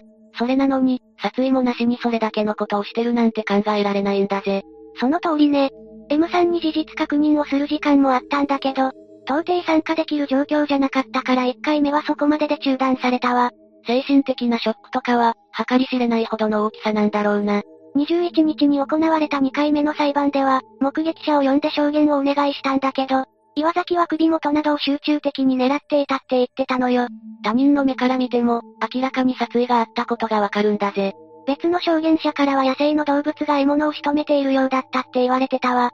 この二人の証言から、M さんに対する殺意が、否定されるような状況ではないのがわかるわよね。目撃者の方も辛いよな。悲惨な状況を思い出してまで、発言をしなきゃいけないからな。その通りね。その場に一緒にいた目撃者の知人が、事件の光景が原因で自殺を図ろうとしたこともあったみたいよ。精神的な二次被害が起きる可能性もあったってことね。実際に二次被害が起きなかっただけでも不幸中の幸いだな。この日は、M さんの母親も M さんの現状を裁判で発言したわ。どんなことを話したんだ？身体的な後遺症や PTSD に苦しみながら、泣き叫んでいる様子を話してたわ。自分の顔を鏡で見ては、こんな気持ち悪い顔になったって、悲しむ娘の姿を見るのは母親も辛いだろうね。話を聞くだけで心が痛むんだぜ。M さんの母親は、自分の気持ちを押し殺しながら意見を述べたの。殺人事件だと考えている。岩崎はそれくらいひどいことをしたって発言したわ。もし太い血管が切れていたら出血多量で、亡くなっていたかもしれないから、そう思うのも当然よね。自分の大事な人が同じ目に遭えば、私だってそう発言するんだぜ。M さんの母親はさらに犯人が刑務所から出てきたら、精神面の治療法は一からかもしれない。次こそ殺しに来るかもしれないって涙声になりながらも50分間話をして、岩崎に対して厳罰を求めたの。岩崎はそれだけのことをしてるもんな。結局2回目の裁判では、岩崎が M さんに200万円の損害賠償金を払うことを提案して終わったわ。あれだけのことをしておいて、200万円だなんて安すぎるんだぜ。お金を払ったところで、M さんの傷が癒えるわけでもないのに。マリサの言う通りね。23日には M さん自身が法廷に立って話をしたのよ。怖かったはずなのに、自分の口で話せるなんてすごいんだぜ。声を詰まらせながらではあったけど、普通に過ごすはずだった毎日と、傷のない元の体を返してほしいって言ったみたいよ。そうだよな。事件がなければ、きっとアイドルとして、たくさんの経験を積んでいたはずだよな。そうね。その日は、岩崎に懲役17年を休刑して終わったわ。え、17年？それだけなのか？この時点でもありえないのに、最終的には懲役14年6ヶ月で刑が確定しているの。ちょっと待って、17年でも短いの？24年半だなんてもっと短くなってるじゃないか。そう、短くなっているの。M さんや家族からしてみたら、こんなの恐怖でしかないわよね。正直14年半じゃ何も変わらない気がするんだぜ。事件が起こった日から6年経ったけど、M さんは今どうしてるんだ ?2020 年に式を出していて、今でも PTSD で悩まされているみたいね。そりゃあ簡単に治せるものではないよな。そうよね。退院した後すぐは治療に積極的だったみたいだけど、気持ちが追いつかなくなってストップすることにもなったそうよ。そうだったのか。きっと今でも、事件前の日常は取り戻せていないんだろうな。少しでも早く元の日常が取り戻せることを願うばかりね。5つ目、千葉大学生朝霞少女事件。まずは事件の概要から解説していくわね。千葉大学生朝霞少女事件は、千葉大学に通う大学生によって少女が誘拐され、2年間にわたって監禁されていた事件よ。え、2年間も監禁、一体どういうことなんだ？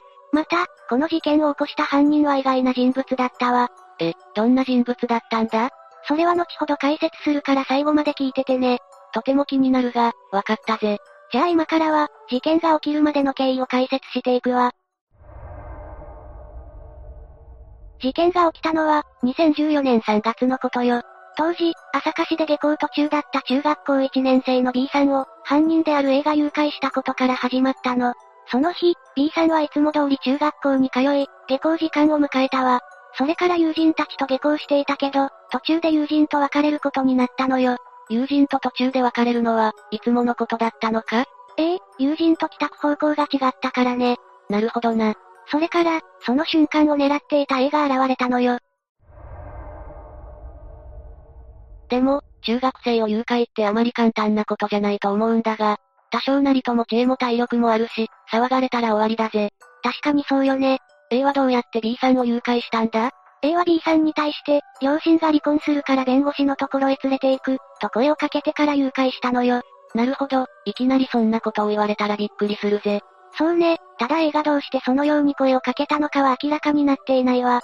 ただ間違いなく言えるのは、B さんは A の車に乗って、千葉県千葉市にある A のアパートで2年間も監禁されてしまったということよ。また、A は車で自宅に向かう途中、離婚は嘘で、両親は借金を背負っており、返済のために、あなたの臓器を売ろうとしている、と B さんを脅していたらしいの。A はとんでもない奴だな。そうね、A なりに B さんを誘拐する際に騒がれることなく実行する作戦を考えていたんでしょう。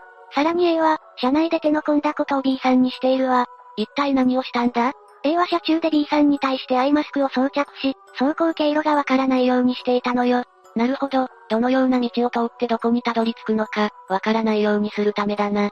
また、あらかじめ音声合成ソフトで作っておいた臓器売買に関する音声データを、B さんに対して聞かせるということもしてたわ。A は最低な人物だが、どうしてそこまで手が込んだ誘拐をしたんだろう？それに関しては明らかにされていないけど、ネット上では誘拐したことが明るみに出ないようにと考えていたからだと言われているわ。なるほどな。それで B さんが誘拐されたということはどの時点で分かったんだ？それは、事件からしばらく経ってからよ。でも、B さんの家族は警察に通報したんだろ？通報はしたけど、A の巧妙な手口により警察は惑わされることになるのよ。具体的に言うと、B さんの母親が自宅に帰宅すると娘の姿がなかったことが始まりよ。当初、B さんの母親は帰りが遅くなるだけなのかと思っていたそうなの。だけど、20時を過ぎても B さんが帰宅しないので母親は警察に通報することにしたわ。ここまでは行方不明の発覚として不自然な部分はないな。それで、A の巧妙な手口って何なんだ？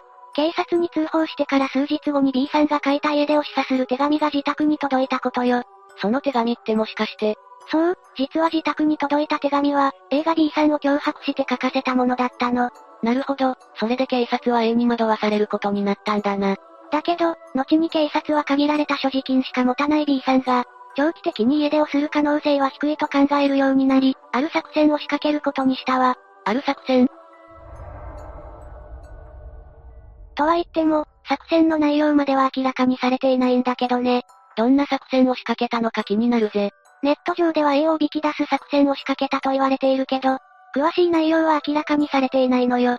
ただ間違いなく言えることは、警察の仕掛けた作戦に A が引っかかることはなかったということね。A は誘拐の手口も巧妙だし、なかなか頭が切れる人物なんだな。結局、手紙を最後に B さんの足取りはわからず、事件の捜査は難航することになったのよ。ここまで来ると、A がどんな人物なのかが気になるぜ。じゃあここからは、A という犯人の生い立ちについて解説していくわね。この事件の犯人である A は大阪府出身で、幼い頃からおとなしい性格の人物だったそうよ。それで、家庭環境などはどうなんだ？それに関しては、特に問題はなくごく一般的な家庭だったと言われているわ。家庭環境としては特に問題なさそうな感じだな。それから A は大阪教育大附属池田中学校を卒業、大阪教育大学附属池田高校を卒業し、千葉工学部に入学することになるのよ。なんか、附属中学校って聞くと、かなり偏差値が高い学校を連想しちゃうぜ。実際、大阪教育大附属中学校って頭がいい学校なのか？ええ、A が通っていた中学校と高校はいずれも進学校よ。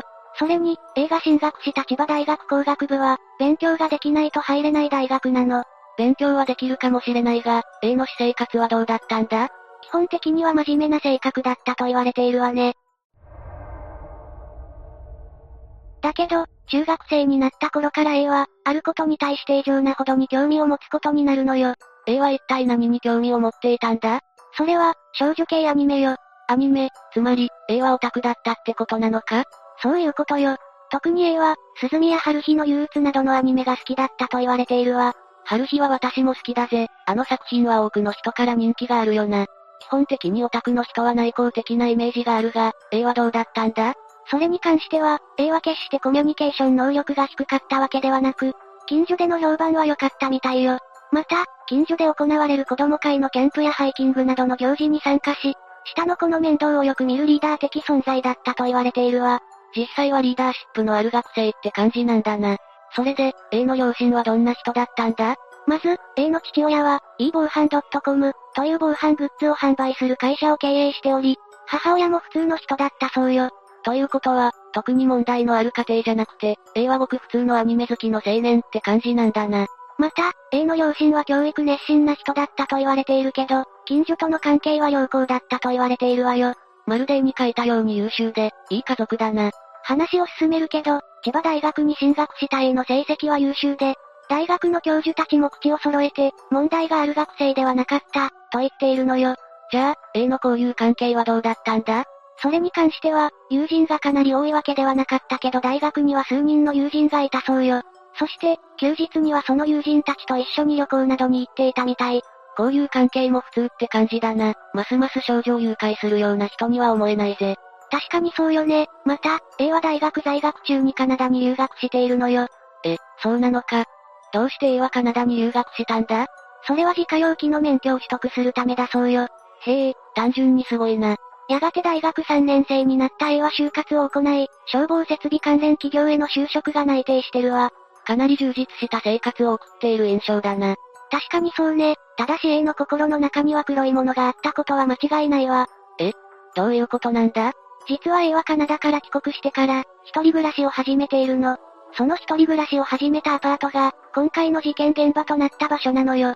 じゃあ、A はあらかじめ誘拐するためにアパートを借りたってことになるのか？はっきりしたことは言えないけど、その可能性が非常に高いと思うわ。でも、A の出身は大阪だろ？千葉の大学に通っていたんだったら、大学入学時から一人暮らしをしていなかったのか？それに関しては明らかにされていないけど、初めは大学の寮だったみたいね。なるほど、寮から一人暮らしを始めたってわけか。それからアパートで一人暮らしを始めた A は、誘拐事件を起こしてしまうのよ。それで、誘拐事件が2年間も解決しなかったのはなぜなんだ？それには二つの理由があるわ。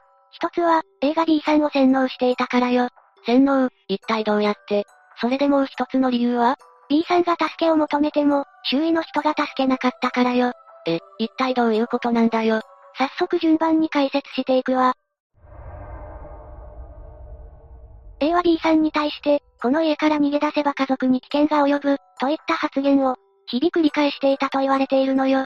まあ、B さんからしたら、両親が B さんの臓器を狙ってる、っていう話をされてるから、何か裏事情に巻き込まれてると思っても不思議じゃないよな。その他にも A は、朝顔の種から抽出した麻薬成分を B さんの食事に混ぜて意識を朦朧とさせようとしたり、B さんに、私は捨てられた、帰る場所はない、と副賞を強要して、思考力を削ぎ落とそうとしたわ。なんか、素人が思いつきでやった方法とは思えないな。徹底的に調べた感じがするというか。そうね、この映画を行った洗脳の方法は、実際に本などでも紹介されている内容なのよ。つまり、A は B を監禁するために洗脳の方法をあらかじめ学んでいた可能性が高いってことね。そうなんだな。でも、A はいつ頃からそんなことを考えていたんだろう？それに関しては、逮捕後の取り調べで A が言っていたんだけど、中学生の時から少女を監禁したいという欲求があったそうなのよ。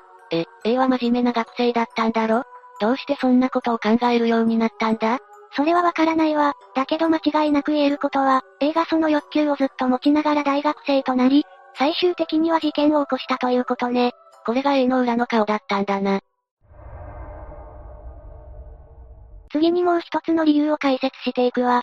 実は、A は B さんを監禁していたけど、毎日アパートにいたわけではなかったのよ。え？そうなのか。そうよ、A は B さんを監禁しながら就職活動を行っていたからね。そこを両立できる神経がわからないが、それならずっと B さんに付きっきりってわけにもいかないのは納得できるな。それに、B さんには脱出できる可能性があったってことになるよな。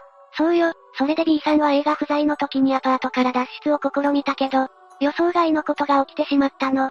一体何が起きたんだ？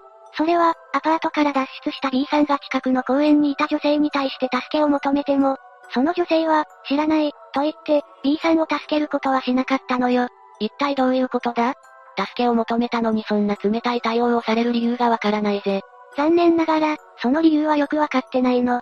おそらく、その女性は B さんが本当に監禁されているとは思わなかったんじゃないかしら。え？え冗談だと思われたってことなのか。実はこのことは一度ではなく、二度起きているのよ。じゃあ B さんは別の人物に助けを求めたけど、その人も女性と同じような態度だったわけだな。そういうことよ。ここで一つ疑問なんだが、どうやって B さんは脱出したんだ？実は、A のアパートには玄関に外鍵が設置されており、B さんが脱出できないようになっていたのよ。だけど、映画監禁を始めてからしばらく経った頃に、玄関の外鍵を閉め忘れることが多くなったみたいね。なるほど、玄関の外鍵が閉まっていなかったので B さんは脱出できたわけだな。しかし、実際に B さんは脱出を試み助けを求めたけど、このような結果になってしまい、とうとう脱出する気力が失われてしまうことになるのよ。確かに、勇気を出して脱出したのにそんな結果が続いたらそうなってしまうよな。なんだか事件が迷宮入りしそうだぜ。確かにそう思うけど、あることがきっかけでこの事件は急展開を迎えることになるわ。あることって？じゃあここからは、事件解決までの経緯を解説していくわね。事件の解決のきっかけとなったのは、B さんがインターネットで自身の両親が、自分のことを懸命に探していることを知ったからなの。真実を知って、ある意味、洗脳が解けた、状態になったんだな。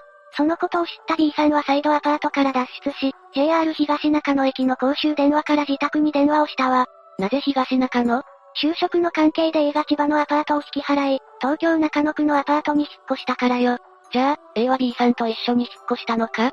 そうよ、A は周囲にバレることなく千葉から東京に引っ越しを完了させていたの。へえ、その辺も抜かりなく計画を立てて実行したんだろうな。話を戻すけど、B さんが自宅に電話をかけたことで事件は急展開を迎えたわ。B さんはすぐに警視庁が保護し、A は誘拐、監禁事件の被疑者として、捜査が行われることになったのよ。ようやく、警察が犯人の居場所を掴んだんだな。そうよ、でも、警察が A を犯人として逮捕するまでのこの間、実に2年の月日が経過していたの。そんなに期間が経っていたんだな。A はアパートに戻り、その時に B さんがいないことに気づき、事件が発覚したことを悟ったわ。それから、自身が指名手配されていることを知った A は、静岡県伊東市に逃亡し自殺を図ったの。しかし失敗に終わり、警察に逮捕されることになったわ。捕まったら終わりだって分かってたんだな。それから、この事件の裁判はどうなったんだ ?2017 年8月に事件の裁判が行われたけど、A は錯乱した状況で出廷し話題となったわ。錯乱？裁判で A はどんな状態だったんだ？具体的に言うと、入廷した際に規制を発し、裁判官の質問に対しても、私は大谷健二でございます。職業は森の妖精です。私はお腹が空いています。今なら、一個唐揚げくん増量中。などと意味不明な言葉を連発したのよ。うわ、なんか気味悪さすら感じる錯乱具合だぜ。結局、A の判決は延期となったけど、第一審では懲役9年。2019年2月に行われた第二審では、東京高裁より懲役12年の判決が言い渡されているわ。なるほど、それで最終的な判決は現在出ているのか？いえ、まだ裁判は続いている状況よ。まだ刑は確定してないんだな。一体どうなることやら。ただ専門家の見解では、監禁していた期間がものすごく長期間な点から、最低でも10年以上の懲役が A に課せられることは間違いないだろうと言われているわ。6つ目、平塚ご遺体事件。この事件の主人公は岡本千鶴子よ。千鶴子は1951年に、青森県北津軽のとある家庭で誕生したわ。2022年現在は、70歳を超えているんだな。そうね、千鶴子は4歳まで、両親の元ですくすくと育ったわ。4歳までってことは、1955年、千鶴子が4歳の時に父親が亡くなり、母子家庭となるの。今はシングルマザーって珍しくもなんともないけど、当時でシングルマザーってとても大変だったんじゃないか？それが、ほどなくして千鶴子の母親は新しい男性と再婚しているのよ。まあ、この時代で女性が一人で生きていくだけでも大変なのに、子連れとなるとな。そうね、死の後の言っていられなかったと思うわ。まあ結果として、これでまた平和な日々が訪れたんだろ？一時的にはね。でも1961年千鶴子が10歳で、両親は離婚するわ。そうだったのか。それじゃあ、また生活もろもろが大変になったんじゃないのか？そのせいか、1967年に千鶴子は中学卒業するけど、すぐに北海道で就職しているわ。就職するまでに、一人前になっていたならよかったじゃないか。まあ、15歳まではすくすく育ったわけだけど、ここからが、千鶴子の波乱万丈な人生の幕開けとなるわ。波乱万丈。一体どういう人生になるんだ？まず千鶴子は就職したものの長続きせず、1968年に実家に戻ることになるわ。合わない仕事だったのかもな。2年後の1970年、千鶴子が19歳の時、結婚斡旋業者の仲介で、北海道奥尻島の男性と結婚しているわ。このタイミングで、千鶴子は北海道奥尻島に移住したってことね。家庭に入ったのか、それはいいことだな。幸せをつかんだ千鶴子は子宝にも恵まれるんだけど、実際は苦しい生活を余儀なくされてしまうわ。何があったんだ？千鶴子の夫は人付き合いが苦手で、定職につけなかったの。要するに仕事が全然長続きしない人だったのね。そうなると、生活はあっという間に困窮しちゃうよな。子供がいるのに仕事が一向に続かない夫に対して、千鶴子はかなりのストレスを抱えることになるわ。さらに千鶴子は夫の親族との折り合いも悪く、千鶴子は夫に、ここでは子供を育てられない、と言い残し、奥尻島を出て行ってしまうの。千鶴子と子供の二人暮らしが始まったんだな。千鶴子は我が子を置いていったわ。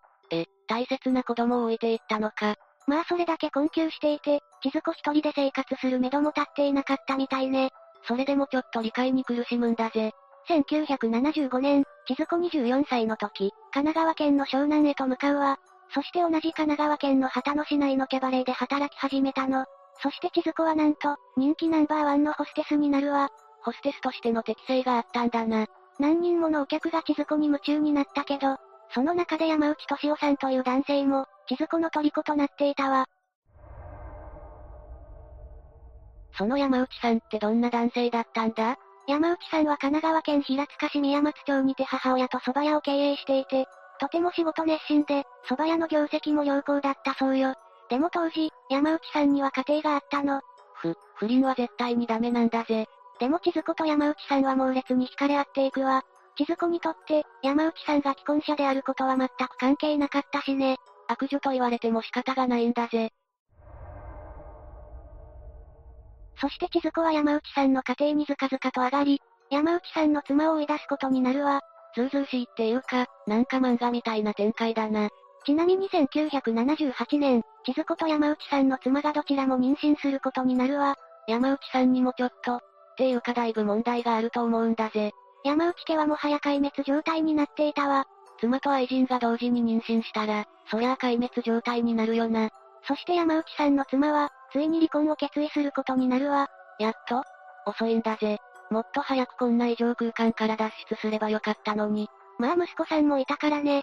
なかなか離婚に踏み切れなかったという考えもできるわ。千鶴子としては、山内さんと妻を離婚させることに成功したことになるけどね。ってことは、千鶴子は正式に山内さんと結婚したのか？いや、あくまでも内縁関係を続けたみたいよ。何か、そういうところでも千鶴子の性悪さを感じてしまうな。そして千鶴子は山内さんとの間の子供を出産するわ。男の子で T 君と名付けたそうよ。一つの家庭を破壊して、自分の家庭を作り始めたのか。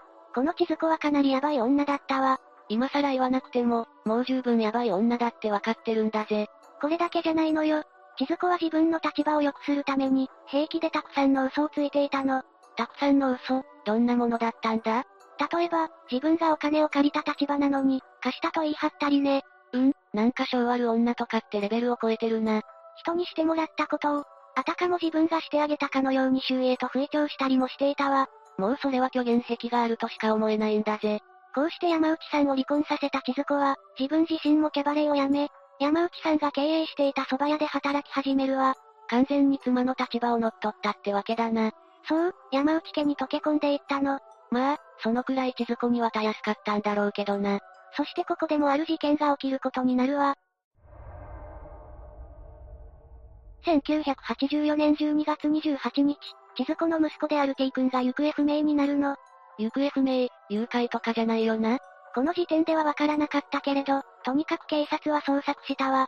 そりゃそうだよな。T 君はまだ小さかったんじゃないのか ?8 歳だったわ。母親の千鶴子の話では、家の裏の車庫でサッカーボールを蹴っているうちにいなくなった、とのことよ。なんだろうな、ここまでの流れのせいで嘘に聞こえるんだぜ。ちなみに千鶴子はテレビにも出演し、お願いだから息子を返して、と、誘拐犯に向けて懇願するような呼びかけをしているわ。これも演技だったら怖いんだぜ。それで T 君は見つかったのか？いや、見つかっていないわ。千鶴子は北朝鮮に拉致されたとの可能性を主張するけど、何より証拠がないの。見つからないとなると本当に親にとっては辛い日々になるよな。こうして T 君が失踪してしまったその翌年の1985年、長女の R さんが誕生したわ。山内さんと前妻の子である M さんは父親と会うために、たびたび山内家を訪れていたの。複雑な家庭とはいえ、M さんにとってはかけがえのない父親がいる家だもんな。それに子供目線だと、そこまで憎しみも湧かないかもしれないしね。こればかりは、当人たちしかわかり得ない感情だな。そして M さんは、異母兄弟にあたる R の面倒も見ていたそうよ。歳が離れている分、可愛かっただろうな。特に妹だからね、可愛さもひとしおだったと思うわ。M さんと R は大きくなっても仲良し兄弟となり、よく R は自分の悩みを M さんに相談していたらしいわ。頼りがいのある年の離れたお兄さんって、心強いよな。ところが、山内家は危機を迎えるの。え、何？山内さんが経営する蕎麦屋の経営が悪化してしまうの。最初は業績良好だったのにな。商売って難しいからね。結局1997年に蕎麦屋の経営権を知人に売り、家も手放しているわ。一家の収入源だった蕎麦屋が、なくなってしまったんだな。山内さんは酒に溺れ、さらに持病の喘息が悪化し、あっという間に亡くなってしまうわ。蕎麦屋を失ったことがよほど答えたんだな。蕎麦屋は自分の分身だったろうからね。残された地図子と R はどうなったんだ？とりあえずに DK のマンションで二人暮らしを始めることになるわ。でも貯金は減る一方だったの。そりゃ収入がなければ、貯金を切り崩すしかないもんな。千鶴子は近隣住民に再三借金をお願いするんだけど、すぐに断られてしまうわ。赤の他人にそんなに連続して貸せないんだぜ。結局、家賃を滞納し続けてしまい、山内さん死去から8年後の2005年2月に立ち退きが執行されることになるの。まあ、家賃が払えないのならば仕方ないよな。どこか行く当てはあったのか？なんと立ち退きの日、M さんが地図子と R の前に現れたの。え、なんで M さんが、二人を迎えに来たってことか？そういうことになるわね。M さんは神奈川県平塚市のアパートにて、一人暮らしをしていたわ。そこに住まわせてあげるってことか？そうよ、M さんと千鶴子と R の三人暮らしが始まったの。これまた修羅場の予感しかしないんだぜ。予感的中よ、2006年5月1日、立ち退きから1年3ヶ月後、M さんの母親、すなわち山内さんの元妻が M さんのアパートに訪ねてくるの。自分を離婚に追いやった憎い千鶴子も一緒に住んでいるわけだし、とんでもないことになりそうなんだぜ。元妻が玄関の扉を開けると、中で M さんが自決していたわ。え、自決って？さらには室の布団には倒れ込んだまま、亡くなっている R の遺体があったわ。R まで亡くなっていたのか。それだけじゃない。室内には冷たくなった乳幼児3人の遺体が放置されていたわ。まさに地獄絵図じゃないか。警察の調べによると、亡くなっていた M さんのすぐそばに遺書のようなメモがあったわ。そこには、死にたい、一緒にさせて、との内容が書かれていたの。M さんの無理心中だったのか。一見そう見えるわよね。でも、部屋からまた別のメモが見つかったわ。千鶴子が書いたとみられるメモで、そこには、娘を殺した、という趣旨の内容が書かれていたの。千鶴子が R を殺したってことだよな。そうよ、そのため、2006年5月3日、千鶴子は警察に逮捕されることになるわ。また、その逮捕理由は R を殺しただけじゃなかったの。部屋に放置された乳幼児3人の遺体があったわよね？ああ、ちょっと気になってはいたんだ。親戚の子供か？違うわ、DNA 鑑定の結果、3人ともすべて千鶴子の子供であることがわかっているの。しかもその乳幼児3人のうち1人は、失踪した T 君だったんだわ。千鶴子が殺していたってことだよな。そうなんだけど、動機が不明なのよね。2006年5月23日、千鶴子は起訴され、8月21日に初公判を迎えるわ。亡くなった子供たちのためにも、ちゃんと真実を話してほしいんだぜ。それが正常な判断だけど、千鶴子は関与を全面否定したわ。私は殺していません、の一点張りだったそうよ。だって、娘を殺した。って千鶴子のメモがアパート内にあったんだろ ?M さんが R に乱暴し、そのまま殺してしまった。責任を取って、M さんは自決した。これが、千鶴子の話した真実なの。それは本当なのか？いえ、これも千鶴子の虚言よ。というのも M さんにはアリバイがあったからね。R が亡くなったと思われる時間帯、M さんは仕事に出ていたのよ。そうなるとやはり千鶴子が怪しいよな。しかし M さんにアリバイがあるとなると、千鶴子は意味不明な供述を始めるわ。私は警察を信用していない。警察を信じていないから、殺人の罪を償うつもりはない。ってね。本当に意味不明なんだぜ。それだけじゃない。T が失踪した時から警察を信じていない、と騒ぎ始めるわ。え、T 君の失踪も、千鶴子の虚言なんだろ？結果的にね、でも千鶴子は、警察は T をきちんと捜索してくれなかった、と、イチャモンをつけ始めたわ。警察は T 君を捜索していたんだよな。8歳の子が失踪したんだもの、捜索するに決まっているわ。でも千鶴子は、自分がキャバレーの女ってだけで判断された。などと騒ぎ立てたの。被害妄想がすごいんだぜ。結局動機は解明できず、裁判は進むことになるんだけど、R の SNS によって事件の全容が明らかになっていくわ。SNS ってすごいよな。こういう時は証拠になったりするんだから。そこには、母親である千鶴子への不満が書き連ねられていたの。具体的には、自分は監禁状態である。自由が欲しい。親にも自分にもうんざりしている、などといったネガティブな内容だったわ。また、M さんの遺書にも衝撃的な内容が書かれていたわ。聞くのがちょっと怖いんだぜ。遺書には、M さんと千鶴子、そして M さんと R のそれぞれが関係を持っていたとあったわ。三角関係ってやつか。しかも取り合った男性は、娘の異母兄弟っていうね。これだけの証拠が出ているものの、結局千鶴子は動機や殺害について言及せずに、懲役12年が確定することになるわ。7つ目、サンダーバード号事件。今回紹介する事件を起こした加害者の名前は、滋賀県湖南市石部南にて解体業を営む上園高光、36歳。上園は両親と妹の4人暮らしで、ごく普通の家庭に育ったの。地元の小中学校を卒業した後、父親の建設業などの手伝いをしていたみたいね。そこまで聞くと、本当に普通の人間って感じにしか聞こえないが、なぜ犯罪を犯してしまったんだ？それが、上園は昔から地元では有名な悪だったみたいで、過去に前科がなんと9件もあるのよ。9、9件もあるのか？どれだけ犯罪を犯せば気が済むんだ。説明していくと、まず1991年に傷害と公務執行妨害。その翌年には暴行、傷害、脅迫、住居侵入、恐喝。ちょっと待て、今の内容聞くだけでも犯罪のオンパレードじゃないか。1996年には覚醒剤取締法違反、毒物及び劇物取締法違反。覚醒剤にまで手を出していたのかよ。いろんな犯罪を犯していて理解が追いつかないぜ。さらにその翌年には強制わいせつ、残りの2件は1999年、2003年にそれぞれ強姦、暴行、条例違反などにより服役している犯罪歴があるのよ。想像以上に犯罪行為を繰り返しているんだな。どうして彼がここまで犯罪を繰り返したのかは、今となっては不明なのよね。それでレイム、この男は列車内で一体どんな事件を起こしたんだ？これからその事件の内容について詳しく解説していくわね。京都府警の調べによると、上園は2006年8月3日、富山駅発大阪駅行きの特急、サンダーバードに乗り込み、何の断りもなく女性が座っている隣の座席に座ったの。何の断りもなくってところが、ちょっと怖いな。上園はその女性に向かって俺はヤクザじゃとか声を出すな。殺すぞなどと脅した挙句、その女性の体を触るなどの犯行に及んだとされているわ。被害者の女性もさぞかし怖かっただろうな。そして午後10時頃、女性は上園によってトイレへ連れて行かれるの。その時、他に乗客はいなかったのか？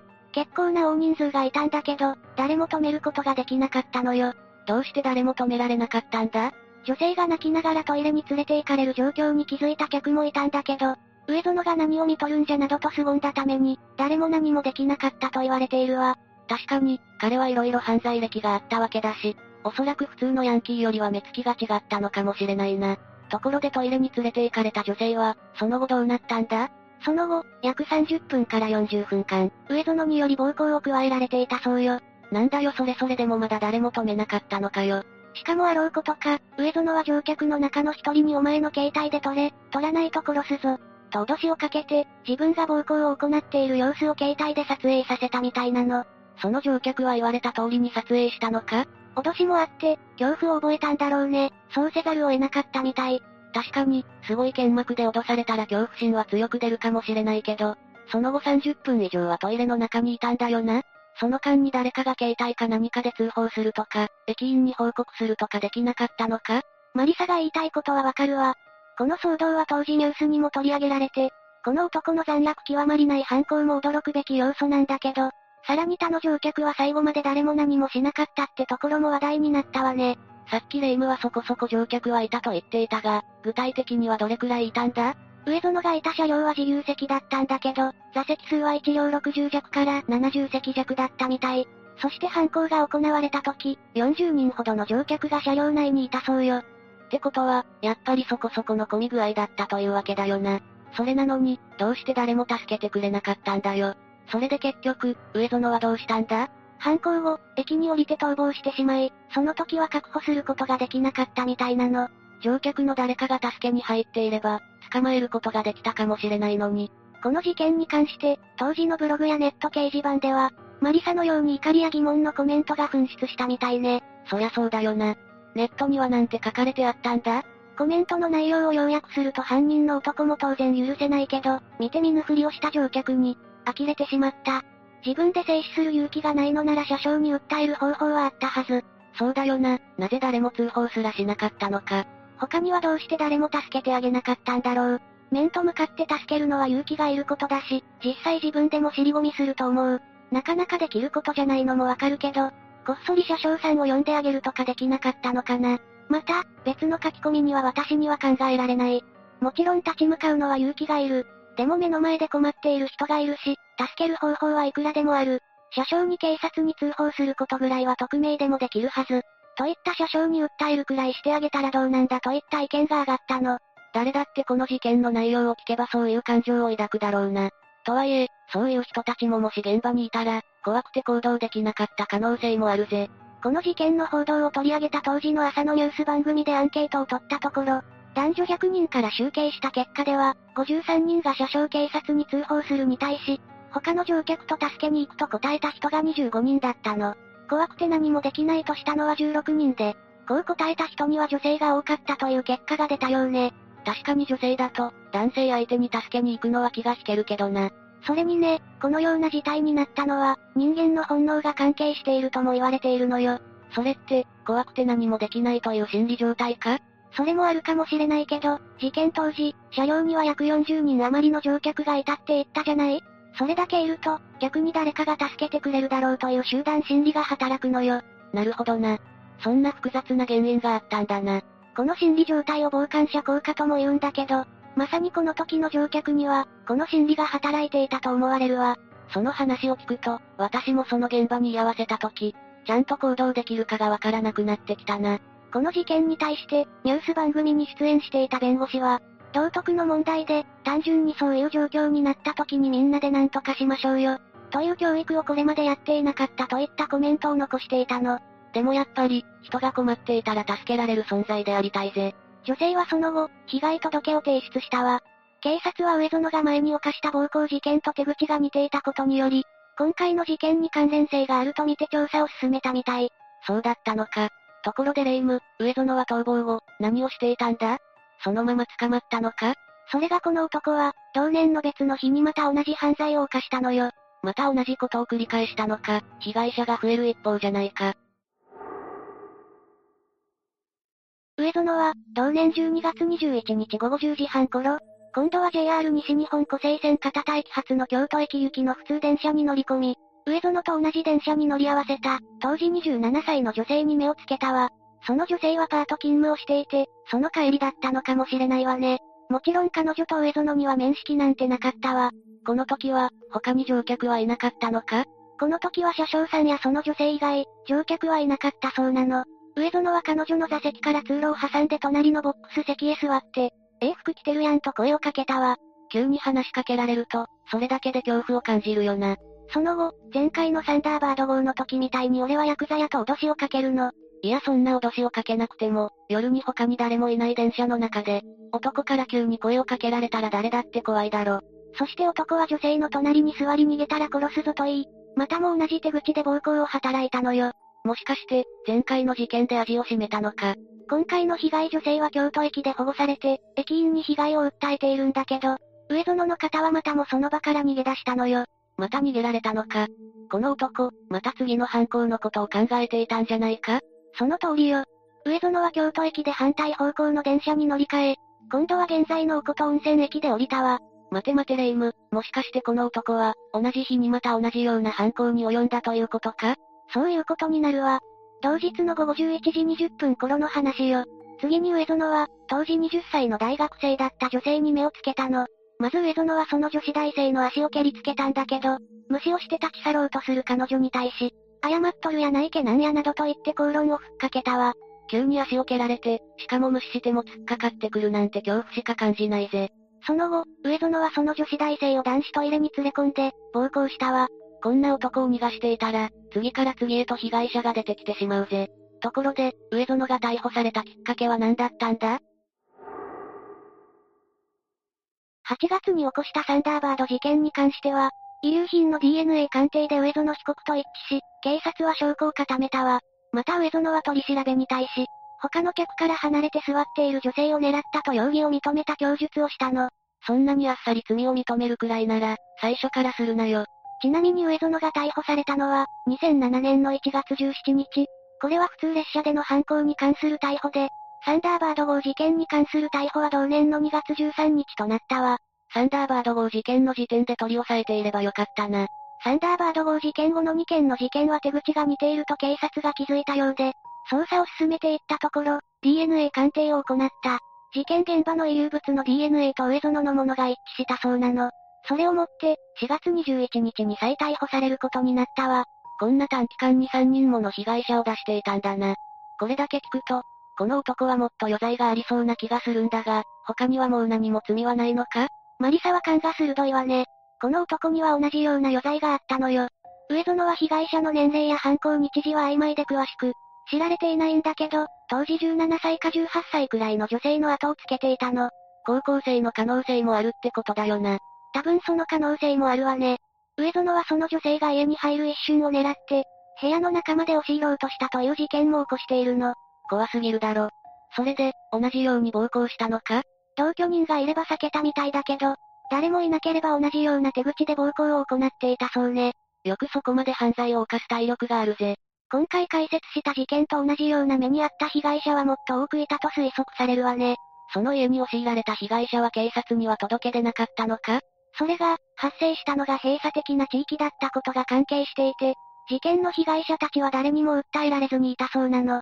そうなると、なかなか表沙汰にはなりにくくなってしまうな。他にもわいせつ事件が起きている中、通報できないでいる人がいると思うと耐えられるものじゃないな。今回の事件、かなりの前科持ちという立場で、さらに多くの被害女性を出したわ。その上悪質極まりないということで、判決を下ろす裁判でも、検察側も決して甘い考えは見せなかったのよ。当然、それなりの重い罰は受けるんだよな。検察側が求刑したのは懲役25年、殺人を犯した場合と同程度か、それ以上の重い罰を求刑したの。かなり異例の判断だな。この男が犯した罪は重すぎるぐらいだが。まあこれくらいの罰を受けさせないと、この男はまたやるだろうからね。ただ、一方の弁護側の方は犯行を繰り返した原因が上園には他にあると主張するの。どんな原因があると言うんだ？上園には16歳の頃、交通事故の経験があって、その時の脳挫傷の影響で後遺症が残ったみたいなのよ。その後遺症と今回の事件、何の関係があるんだ？それが、脳に障害が残り性衝動を抑えられなくなるといった症状が残ったらしいの。それは本当なのか？それは本当らしくて、弁護側は上場借用の余地を求めたわ。それでその要求は認められたのか？裁判所は弁護側の要求を考慮し、休刑の25年よりは軽い罪になったけど、それでも罪状にしては重い罪の懲役18年の判決を下したわ。18年でもそこそこ重いが、脳にできた障害はそこまで影響するんだな。上園にできた障害は高次脳機能障害というものなんだけど、この障害を持つと、感情をコントロールできなくなる社会的行動障害を引き起こすこともあるらしいわ。そうだったのか、知らなかったぜ。治療はできないのか？治療を行っても完治率は100%にはならないらしくて、これはどれだけ時間が経ってもずっと残るみたいなの。そんな重い障害があったんだな。脳の障害に関しては仕方ないけど、だからといって犯罪を犯して良いことにはならないわよね。今回の判決は、客観的に見れば妥当だったと思うわ。まあそうだな。当然この刑罰は確定したんだよな。上園は最初、判決を不服として控訴したんだけど第二審で控訴は棄却されて、懲役18年の刑が確定したわ。これだけの罪を犯しておいて、控訴していたんだな。仮に脳に障害が残っていたとしてもやったことは変わらないし、そこは反省して罰を受け入れるべきだぜ。八つ目、元エリート官僚長男事件。事件の発覚は、本事件の加害者、熊沢自身が実施したことで発覚するわ。熊沢は息子を刺したと、2019年6月1日の午後3時半頃に連絡。警察は現場に急行することになったの。息子を殺害した後に自分で通報したんだな。現場は東京都練馬区早宮の住宅で、警視庁練馬区署員が現場に到着した時には、男性が血を流して倒れていたわ。熊沢は犯行を認めたことで、現行犯逮捕されたの。そして倒れていた男性は、熊沢の息子である栄一郎。警察が到着してすぐに搬送されたが、病院で死亡が確認されているわ。どうして熊沢は息子を殺害したんだ？その解説の前に、まずは一家の過去などについて触れていくわね。熊沢は岐阜県上市で生まれ、父親は私学博士だったわ。熊沢が10歳の頃に上京し、そこで歯科医院を開業したの。熊沢は幼少期から優秀で、勉強だけでなくスポーツの成績も良く、大学は東大の法学部を卒業しているわ。大学卒業後は旧農林省へ入省していて、そこでも優秀だった熊沢は出世コースをトントン拍子で進んでいき、2001年には農水省の事務方のトップである事務次官に就任しているのよ。まさにエリートって感じだな。息子の経歴もどんなものなのか気になるんだぜ。1975年、優秀な父親である熊沢と、名家の令嬢である母との間に生まれたのが被害者である栄一郎。栄一郎は、父親の仕事の関係で6歳までアメリカへ。帰国してからは新宿区にある国家公務員の官舎に住んでいて、廊下で走り回るなど無邪気な幼少期だったと言われていたわ。そして母親は、教育熱心で特に勉強に力を入れていたの。いうところの英才教育というやつね。エリートといえば英才教育ってイメージがあるよな。栄一郎は父親に似ていたのか、英才教育あっての成果か、偏差値が70を超えていたわ。1987年には、都内でも随一の中高一貫の名門校へと進学したの。聞いてると、まさにエリートな家庭って感じだな。名門校にも入れて親子ともに嬉しかったんじゃないか？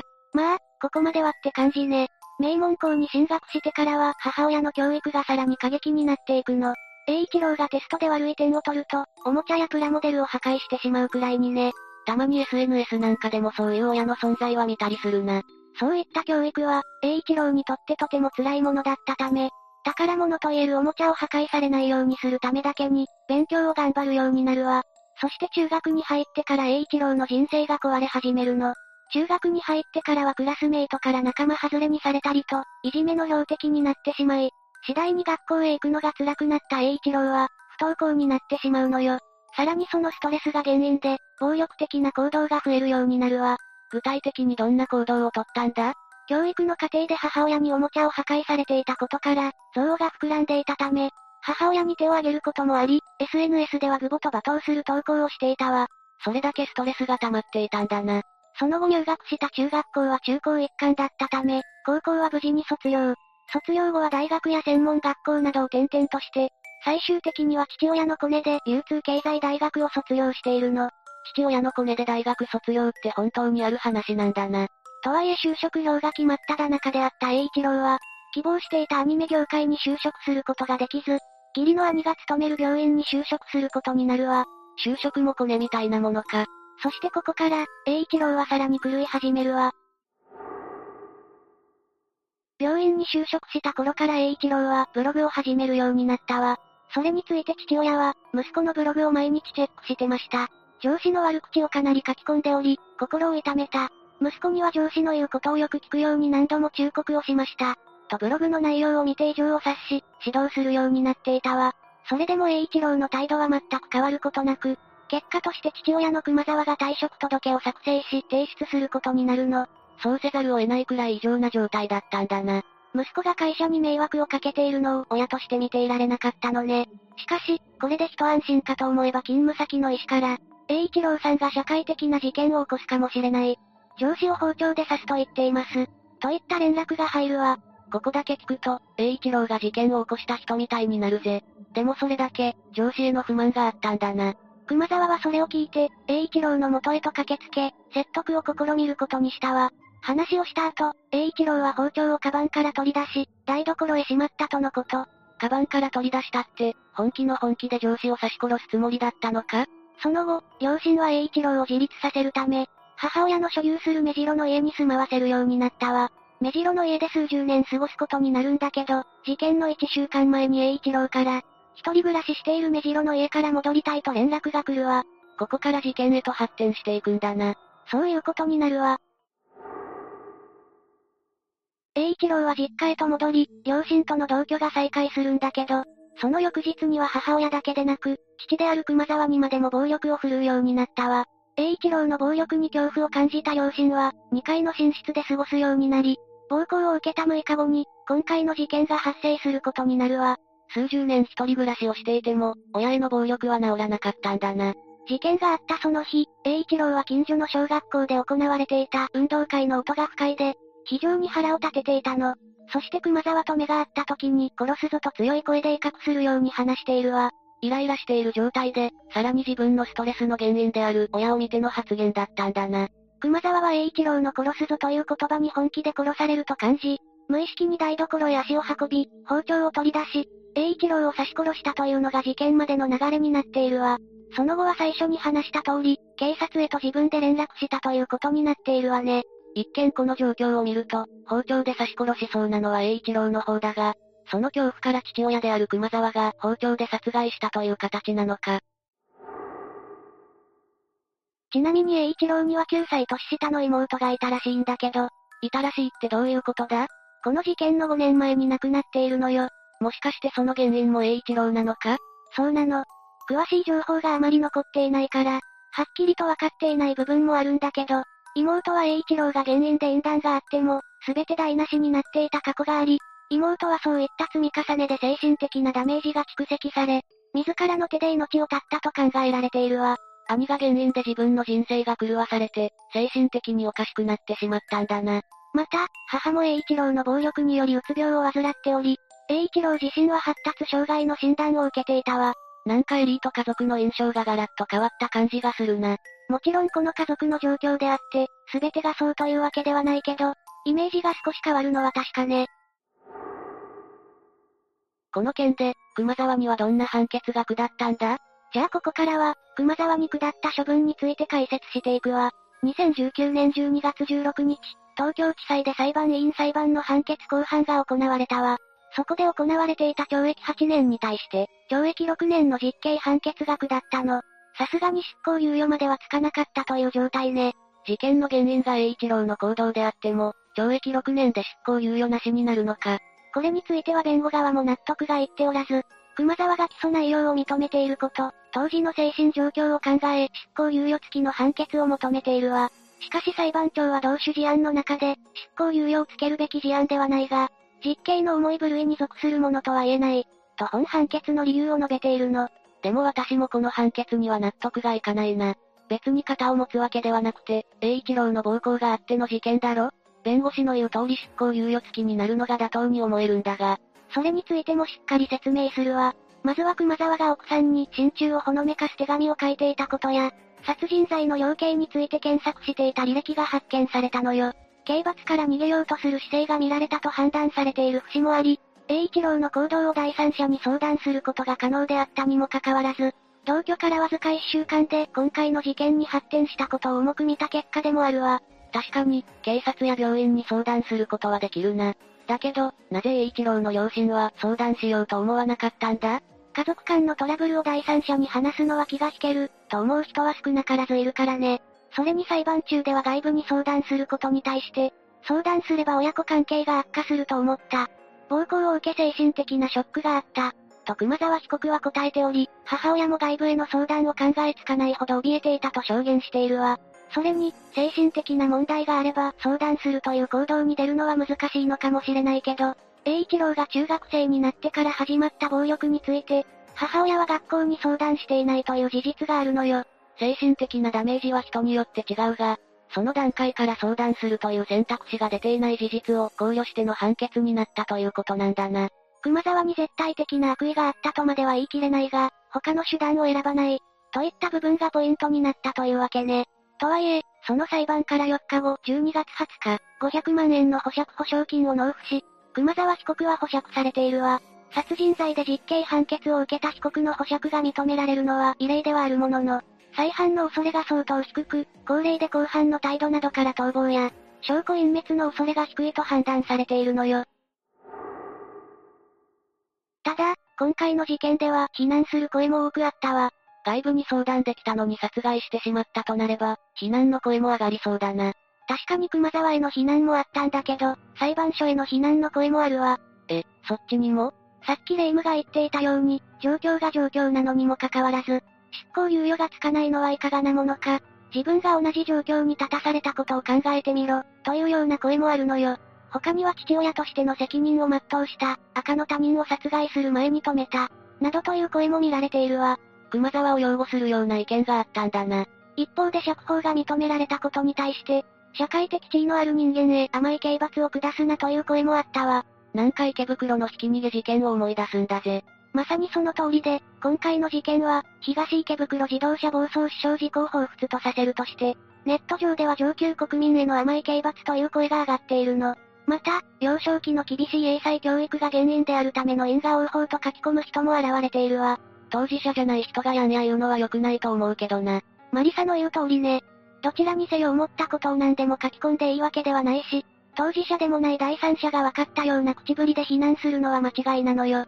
ちなみに今回の事件発生当初、引きこもりイコール犯罪者予備軍という風潮が見られており、引きこもりは犯罪を引き起こす前に、なんとかしなくてはいけないなんていう発言も出ているわ。ちょっと極端な考え方だぜ。でもそういう発言が出てしまうほど印象深い事件でもあったんだな。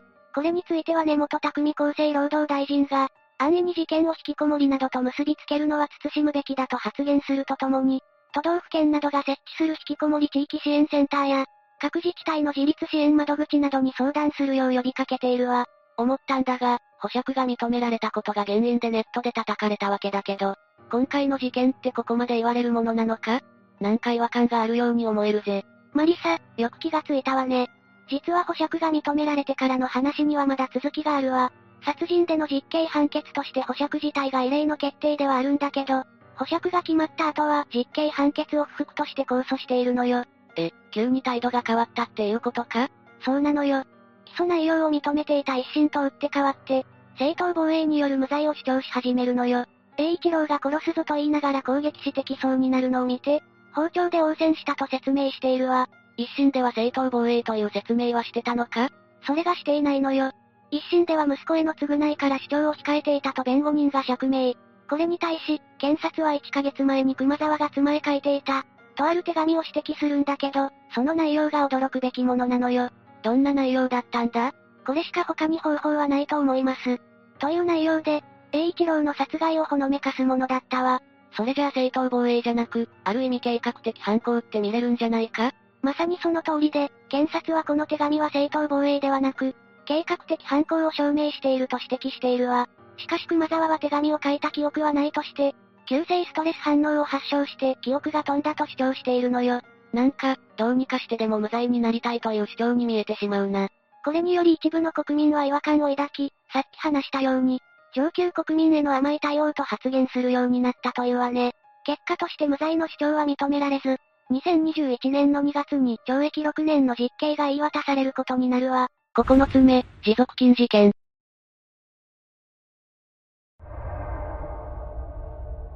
まず事件の内容としては、佐藤容疑者含む詐欺グループが、若者ら約200人を名義人とする申請をし、契約2億円を騙し取ったという容疑がかけられているの。その中の一人に佐藤容疑者が含まれているんだな。詐欺グループは10人ほどで、ある少年を名義人とする給付金詐欺に関わったとして、詐欺の疑いで2022年6月1日に逮捕されたわ。逮捕されたのは、当時会社員の佐藤凛香容疑者、東京国税局の中村和沙容疑者、塚本翔平容疑者、そしてグループ主犯格の30代の松江大輝容疑者など計10人よ。さっきマリサが話していた、美人で話題になったという女がその佐藤凛香容疑者のことなの。ああ、テレビで逮捕される姿が取り上げられてて、確かに綺麗な女性という印象を受けたぜ。ところでレイム、佐藤容疑者ってどんな人物なんだ？じゃあはじめに、佐藤容疑者の生い立ちや人物像について解説していくわね。佐藤凛香は、新潟県見附市出身の22歳で、小学校は見附小学校出身と言われているわ。6年生の時には、地元の市内で行われていた小学校親善水泳大会に出場し、6年女子100メートル自由形に出場。7位に入賞していたの。結構スポーツ万能だという印象があるな。スポーツだけでなく、学業も優秀だったそうよ。ということは、当時はクラスの中心的な人物だったということか？ネットに書かれていた当時の同級生の話によると、小学校時代は地味だったみたいだけど、中学時代は生徒会副会長だったみたいだね。ただ、今のところ友人だったって人は出てきてないなとのこと。小学校時代はあまり目立たなかったんだな。けど、中学になって生徒会副会長になるあたり、やっぱりクラスの中心人物の素質があると思うぜ。ちなみに生徒会ではいじめ根絶を訴えていたらしいわ。佐藤が起こした事件に対してネットの書き込みには、これからの人生は、自身の反省から、詐欺根絶に尽力してほしいと書かれてあったそうよ。その書き込みの通りだぜ。小学校では地味だって言われていたけど、中学になって自分の美貌に気づいて、前に出るようになったのかもしれないな。佐藤が東京に上京した目的は、当時本人が勤務していた不動産会社のプロフに書き込んであったそうよ。何か明確な目標があったのか？高校まで新潟で育ち、大学の状況に伴い東京に出て参りました。幸せに暮らすためのお手伝いをさせていただきたいと考えております。お客様との出会いを大切に、幸せになっていただけるご提案をいたします。と書かれてあったわ。佐藤は大学のために上京しているんだな。確かに地元よりは東京の方が、働き方は色々ありそうだ。他にも同級生と思われる書き込みがされていたんだけど、その内容が、こいつと同級生やったわ、当時は可愛かった可愛かったよ、頭も良かった。ぶっちゃけ好きなタイプだった？いや特に。性格は男っぽかったしな。サバサバ系か。といった内容ね。そんな佐藤だけど、2022年6月末にニュースで再逮捕されたと報道されたの。ん？何か余罪が判明したのか？そうね。国の新型コロナウイルス対策の持続化給付金を騙し取ったとして再逮捕されているわ。佐藤はオンラインで申請役を担っていたそうよ。佐藤容疑者は、事件のことは話しませんと供述しているみたいね。なんだか他にも色々余罪がありそうだぜ。この事件は、ネット上では佐藤凛香が可愛いという話題がよく目に留まるのだが、他の容疑者の情報は入っていないのか？話題になったといえば、指示役の中村和沙容疑者ね。同罪で逮捕された中村和沙容疑者は、当時国税局職員で同僚だった塚本翔平容疑者を詐欺グループに勧誘したと言われているわね。中村和沙は、勧誘相手の塚本翔平容疑者とは幼馴染で、熊本県出身で2016年に高校を卒業した後、簿記の専門学校に入学して簿記を学び、2017年7月に国税局に配属されたようね。中村和沙は、公務員になることが目標だったのだろうか。ツイッターの書き込みには、今は公務員狙っとるけんねにあり、俺は絶対国家公務員だから仕方ないよね。国家公務員だからね。国家公務員。国家公務員だもんと豪語していたみたいよ。ちょ、何回国家公務員って言ってるんだよ。ただ、国税局に配属になってから約3年後の2020年3月、国税局を退職していることが判明しているの。あれだけ国家公務員を押しておいて、一体何があったんだ？それについては後で話すけど、その後個人投資家の道を歩み始め、最終的に詐欺に関与したとされているわ。次に中村和沙の性格についてだけど、学生時代の知人の話によると、いつも友達に囲まれていて、ニコニコしていました。明るかったし、友達は多い方だと思います。スポーツもできる方で、確かハンドボール部なんですけど、どちらかといえばリーダー的な感じではあったかなと思います。塚本容疑者と仲が良く、明るい二人みたいな印象が強くて、結構いろんな方と仲良くできたりとか、自分が後輩って立場だったんですけど、フレンドリーに接してくれたり、印象に残っています。学生時代は明るい人だという印象を持たれているんだな。一方でこんな話も上がったの。ツイッターでも携帯でも暇な人をって、いつも誰かを探している寂しがり屋だった。明るいけど依存心が強い。部活でサボったりとか、塾でこそこそゲームしてたりとか、そういったのは記憶にあります。明るい反面、そういう不真面目な部分もあったんだな。ただ、中村和沙が勤めていたとされる税務署の口コミを見てみると、全体的に職員の対応が悪いというコメントが見られるの。そうか、もし中村がその税務署に勤めていたと仮定すると、職員とうまくいかず、人間関係のトラブルで退職を考えた部分もあるかもしれないな。そうなのよね。学生時代に誰とでも仲良くできるタイプだった中村は、こうした社会の嫌な部分が強く見えてしまって、失望してしまったということも考えられるわ。人当たりがいい人間にとっては、社会に出た途端、人間関係のトラブルに巻き込まれるのは、想像以上に心をえぐられるもんな。自分の人当たりの良さを、まさか詐欺に使ってしまうなんてな。そんな中村和沙は、幼馴染の塚本翔平容疑者を詐欺グループに勧誘するの。霊夢、塚本容疑者は中村と幼馴染という関係で、周りからも明るい二人と言われていたそうだけど、実際はどうだったんだ？塚本翔平は中村にとって、家族と同等かそれ以上の親友だったそうよ。それなら本当に仲が良かったんだな。中村は小学校時代、極真空手に熱心に取り組み、大会で入賞するほどの腕前だったことがわかっているのよ。一方で塚本容疑者はおとなしく、口達者な中村の言いなりだったとも言われているの。上下関係も構築されていたとか、そんな話もあったわ。それって本当に仲が良かったのか？もしかして塚本容疑者は、そんな中村に誘われて断れなかったとか？そして塚本と中村は、詐欺に使うための PC を買い揃えて都内の高層マンションで共同生活を始めるのよ。ルームシェアをしていたのか？もともと塚本は、同僚の公務員と共に 3LDK のアパートで共同生活をしていたわ。中村は詐欺で得たお金で高層マンションに住んでみたのはいいものの、もともとの寂しがり屋なため、幼馴染の塚本を誘ってルームシェアを始めたというわけね。一人でいるタワーマンションよりも、塚本と過ごせる方が中村にとっては居心地が良かったのかな。それにしても、人から騙し取ったお金でタワーマンションに住むなんてひどい話だぜ。今はアカウントが残っているかわからないけど、当時の中村のインスタは、羽振りがいい内容が多く、同級生に、バイナリーオプションで稼いでいる。東京でタワマンに住んでいると吹聴していて、地元では成功したという噂の的だったみたいね。そして中村は、持続化給付金詐欺事件に加担するようになり、幼馴染の塚本を勧誘した。これは現役の国税局員による詐欺事件として大きく報道されることになったわ。塚本の役割は何だったんだ？書類偽造役と言われているわ。中村から指示を受けて、偽造の書類を作成していたんだろうね。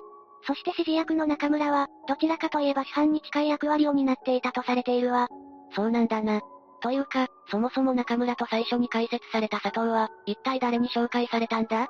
中村は有名大学を卒業し、大手証券会社に入った中峰雄星容疑者に勧誘されたんじゃないかしら。中峰は大学を出た後、大手証券会社に就職したは良かったんだけど、待遇に満足できずに早々に退職していて、当時、中峰は投資スクール、トレードオンラインサロン教室を運営していて、そのサロンに参加していた中村容疑者と出会ったと言われているの。職場の待遇に満足できずに退職してしまった中村と同じような構図で、お互いに考えが共鳴したのね。同じ投資家への道に進もうとしていたんだもんな。佐藤の方はどうなんだ？佐藤は中峰と交際していたこともあって、詐欺に加担していたそうよ。ちなみに主犯格の男とは、中峰経由で知り合ったんだろうと言われているわ。ところで、今回の事件の詐欺グループを束ねていた主犯の男はどんな人物だったんだ？主犯とされる男の名前は、松江大輝、31歳。この男は投資詐欺界隈では有名だったみたいね。今回の詐欺事件では、実名報道されている人と、未だ実名が明かされていない人が何人かいるの。松江はグループが次々と逮捕されていく報道を見て、ドバイに逃亡したと言われているわ。今も逃亡中なのか？後で説明するけど、帰国したと同時に逮捕されているわね。その松江という男は何者なんだ？松江は関西学院大学卒業後、23歳で肉料理屋の経営を始めたの。ローストビーフが大当たりして、六本木や横浜なんかに店舗を展開することになったのよ。経営を始めることによって、いろんな投資家や経営者との交流は増えていくよな。実際 Facebook にも様々な職種の人や CEO がいて、経営者としての交流が広がっていたことがわかるわ。そんな人生を謳歌していそうな男が、なぜ詐欺グループの主犯という疑いをかけられているんだ？28歳の時にマイニングエクスプレスでの投資を始めて、どんどん没頭していったそうなのよ。マイニングエクスプレスのオーナーにも気に入られ、少しずつ地位を上げていったのね。投資家になるまではいいが、道を踏み外すのは良くないぜ。そのうち投資関係で詐欺グループの一員である中峰と出会い、中峰は松江のために投資サークルを立ち上げ、次々と勧誘していくの。だけど思うように資金が集まらず、とうとう持続化給付金詐欺に手を染めることになるのよ。しかも、不正受給した2億円のうち、1億7千万円は松江の手に渡ったとされているわ。ほとんどが松江の手に渡っているのか。ネズミ講でも大金を得られるのはトップだけって話だしな。ネット上では松江大輝は有名だったの。集めたお金はマイニングエクスプレスに投資したとされているけど、そもそもこのマイニングエクスプレス自体がポンジスキーム詐欺として有名ね。ポンジスキーム詐欺？簡単に説明すると、出資してもらった資金を運用してその利益を出資者に配当金として還元するよ。と言って出資者を集めるの。でも実際には、後から参加する出資者から新たに集めたお金を、以前からいる出資者に配当金として渡すことで、あたかも利益が生まれたかのように装うことよ。ということは、この男は以前からポンジスキーム詐欺を働いていた可能性があるってことか。かもしれないわね。また詐欺師撲滅委員会のツイッターアカウントにはこう書かれてあったの。今は持続化給付金のみ取り上げられているが、松江大輝は他に時計、不動産、自動車のからローンで融資関係で無知な人間をローンスキームではめ込み、金を引っ張るだけ引っ張らせてマイニングエクスプレスに入金させ、毎月のローンの返済分だけ高い手数料を取って現金化して渡している悪徳詐欺師。そのツイッターの持ち主が誰かはわからないが、そんな話をされると、松江って人も危なそうだぜ。そして2022年6月13日、ドバイから帰国した松江大輝容疑者がついに詐欺の容疑で逮捕されたの。松江は、振り込まれた給付金のおよそ8割を受け取り、暗号資産への投資に充てていたと見られているわ。松江は犯行を認めたのか？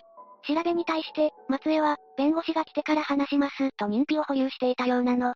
そもそも、どうして松江は日本に帰国してきたんだ？松江は同年2月にドバイに出国する前に、アラブ首長国連邦への転出届を提出していたことが判明したの。昨年から今年の1月にかけて、次々と給付金詐欺メンバーが逮捕されていくのを見て、逃亡を図ったとされているわ。それが本当なら、やっぱり自分だけ逃げようとしたんだな。自分のことしか考えていないことがよくわかるぜ。そして逮捕されてから数日後の警察の取り調べに対して、松江は中身たちが勝手にやった。私には関係ありませんと容疑を否認しているそうなの。やっぱり、この男は自分だけ助かろうとしてるんじゃないのか。本人が認めない限りは、やったという証拠が見つからない限りなんとも言えないわね。ちなみにどうして帰国したかだけど、本人は自分が主犯格という報道がされているけど、決してそんなことはありません。日本に戻ってしっかり説明していきたい。と上申書に書かれてあったそうよ。一体どんな説明がされるか、気になるところだぜ。10個目、鳥取6人不審死事件。それで、6人の不審死って言うけど、それはいつ頃起きたんだ？鳥取6人不審死事件は、2004年から2009年にかけて、すべて鳥取県内で起きているわ。平均すると1年に1人亡くなってるわけか。そのうち3人は、2009年のうちに連続して亡くなってるけどね。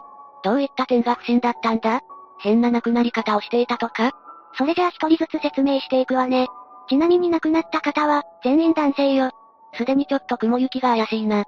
一人目は、鳥取市内に勤務していた新聞記者。この男性は亡くなる1年ほど前から、周囲の人に借金をして回るようになったの。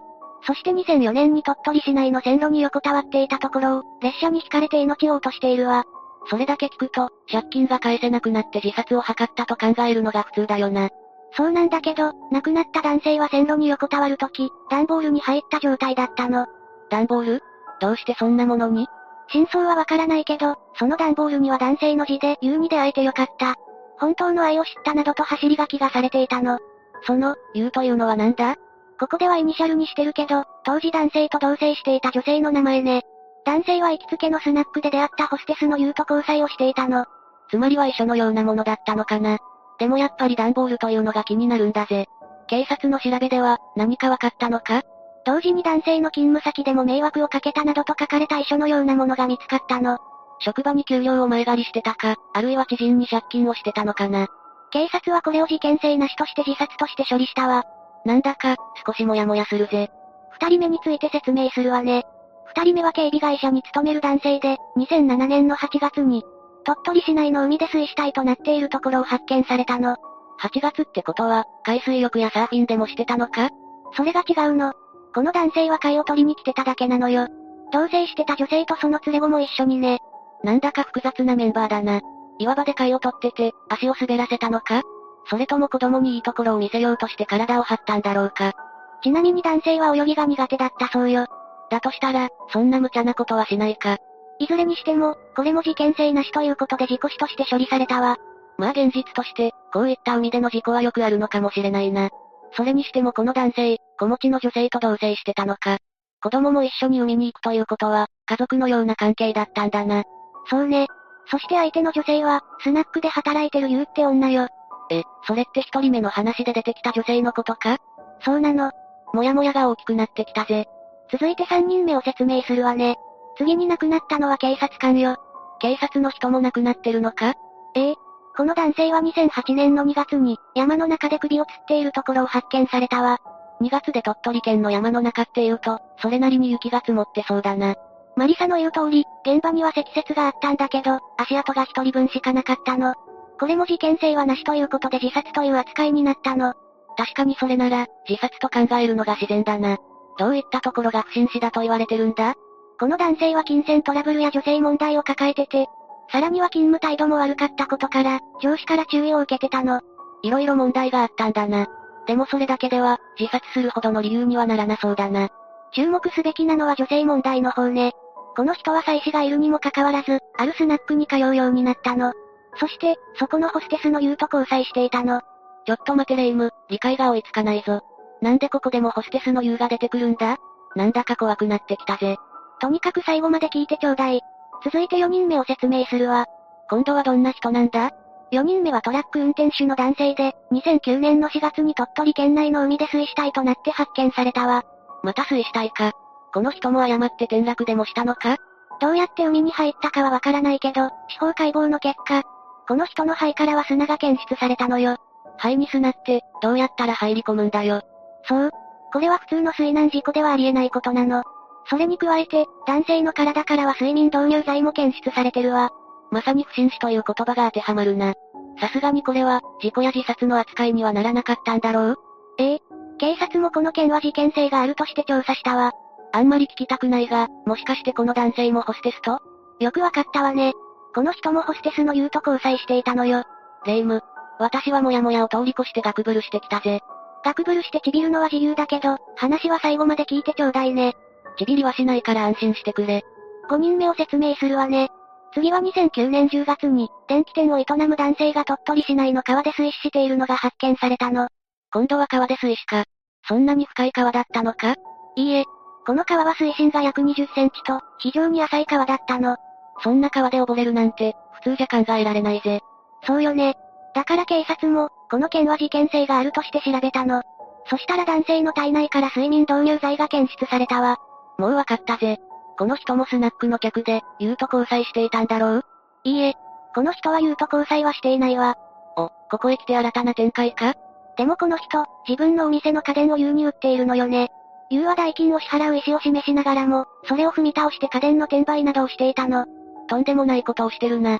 結局、ここでもしっかり優が絡んできてるじゃないか。優って一体何者なんだ？それは後で詳しく話すわね。先に6人目を説明するわ。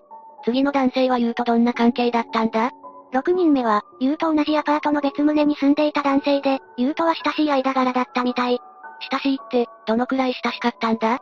優の子供の面倒を見たり、優の車を運転したりするくらいね。それはもう親しいってレベルじゃない気がするぜ。この人も言うと金銭トラブルがあって、ある日急な体調不良で病死したとされてるの。おいおい、急な体調不良って何なんだ？男性は脳梗塞を患ったことがあったり、心臓に持病も抱えていたのよ。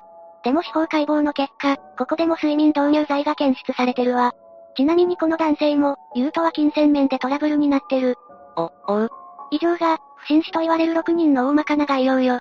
ここまで聞いて不審死と言われる理由が分かったぜ。亡くなった方は全員、ユーっていうホステスと深い関係があったんだな。そうなのよ。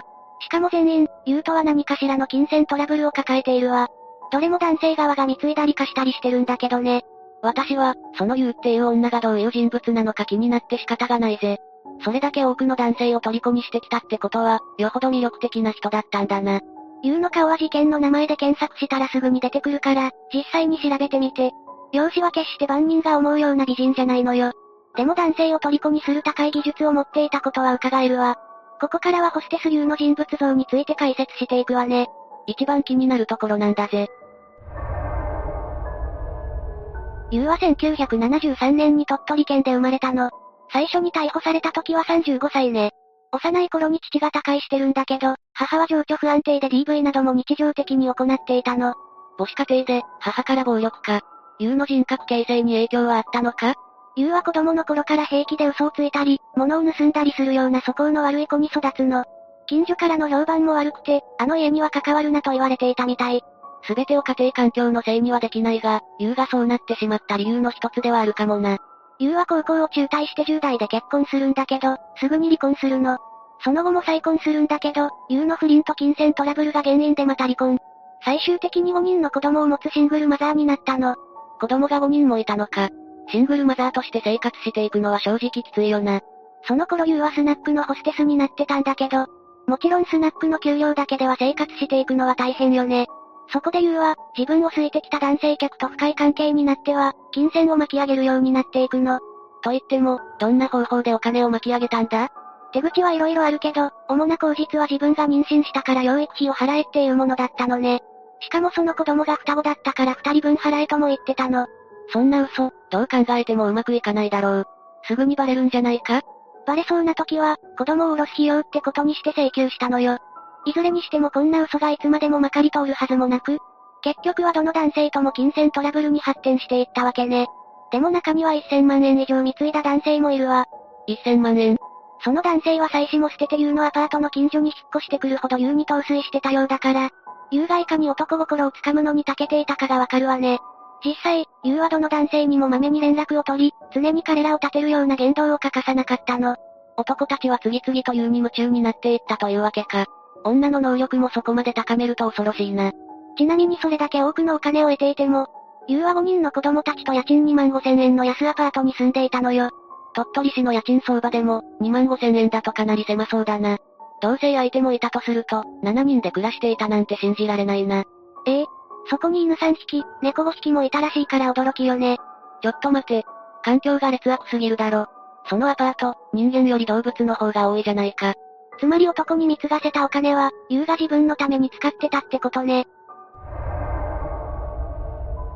それで、最終的に優はどうなったんだ ?6 人の不審死と関連して、警察の方でも捜査は進められていたんだろう？やっぱり優が手を下していたのか？マリサの言う通り、警察もちゃんと動いていたわ。優は2009年に詐欺罪で逮捕されるの。詐欺罪？殺人とか、死体遺棄ではないのか？その時はまだ詐欺罪だったのよ。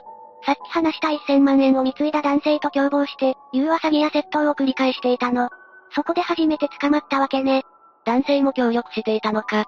優はこの男性に、密合妊娠したと言って養育費3000万円を要求していて、彼はその話を信じていたというんだから驚きだわ。今度は密合になってる。普通ならさすがに疑うと思うけど、男性はその時どんな状態だったんだろうな。力関係が明確で優には逆らえなかったそうよ。とにかく優は逮捕されたわ。その後の取り調べで、優が過去に関わった6人の男性の不審死が次々と明るみになっていくの。詐欺に協力した男性は死ななかったんだな。そう。この人は優と深く関わった男性の中では唯一無事だったの。と言っても、亡くなった6人全員を優が手掛けていたかどうかはわからないんだけど。え、結局わかってないのか？優は殺人については一貫して無罪を主張しているのよね。でも亡くなった6人の共通点として、優と深い関係にあり金銭トラブルを抱えていたことから、警察が優を疑うのは必然よね。証拠は出てこなかったのか？警察の懸命な捜査の結果、4人目と5人目の犠牲者から検出された睡眠導入剤が証拠につながったわ。優が知人から入手していたものと一致したの。それでも、証拠として成立したのはその二人の事件だけなのか？そういうことなの。優は強盗殺人の罪で再逮捕されることになるんだけど、事件であると立証されたのはこの2件だけなのよ。後の4人については物的証拠が上がらなかったってわけか。そういうことね。誰もが怪しいと思う状況だけど、決定的な証拠がないから優がやったとは言い切れないのよ。これが現実なんだな。それから裁判が行われたんだけど、ここでも優は無罪を主張。殺人については罪を認めなかったのね。判決はどうなったんだ？死刑が言い渡されたわ。でも優は、これを不服として即日控訴するの。最終的に最高裁まで行くんだけど、裁判所はこれを棄却して2017年に刑が確定したわ。結局最後まで、優は殺人を認めなかったのか。刑は執行されたのか？未執行よ。優は現在、広島拘置所に収監されているの。なんとも言えない気持ちになる、すごい事件だな。これが、鳥取県6人不審死事件よ。当時、マスコミはどんな反応だったんだ？この事件はもちろん大きく取り沙汰されたわ。優のことを死神女なんていう呼び方で扱った記事もあったわね。死神女やっぱりマスコミの表現はインパクトがあるな。実際、容姿端麗ではない優が数多くの男性を虜にしていたという事実が、世間の注目を集めたのよ。そして起訴されなかった4人の不審死についても、数多くの憶測を呼んだわ。極刑が下ったとはいえ、全容を知ると誰もがモヤモヤした気持ちになる事件なんだぜ。最後に、この件で亡くなられた方々のご冥福をお祈りいたします。話を聞いてどうだった？マリサが言ってた、男性アイドルへのモヤモヤは吹き飛んだかしら？完全に忘れてたぜ。そんなくだらないこと、どうでもよくなっちまったぜ。またモヤモヤしたら私のところへ来るといいわ。他にもいろんな事件を紹介してあげるわね。いや、もうお腹いっぱいだぜ。というわけで今回は、鳥取6人不審死事件について紹介したわ。それでは、次回もゆっくりしていってね。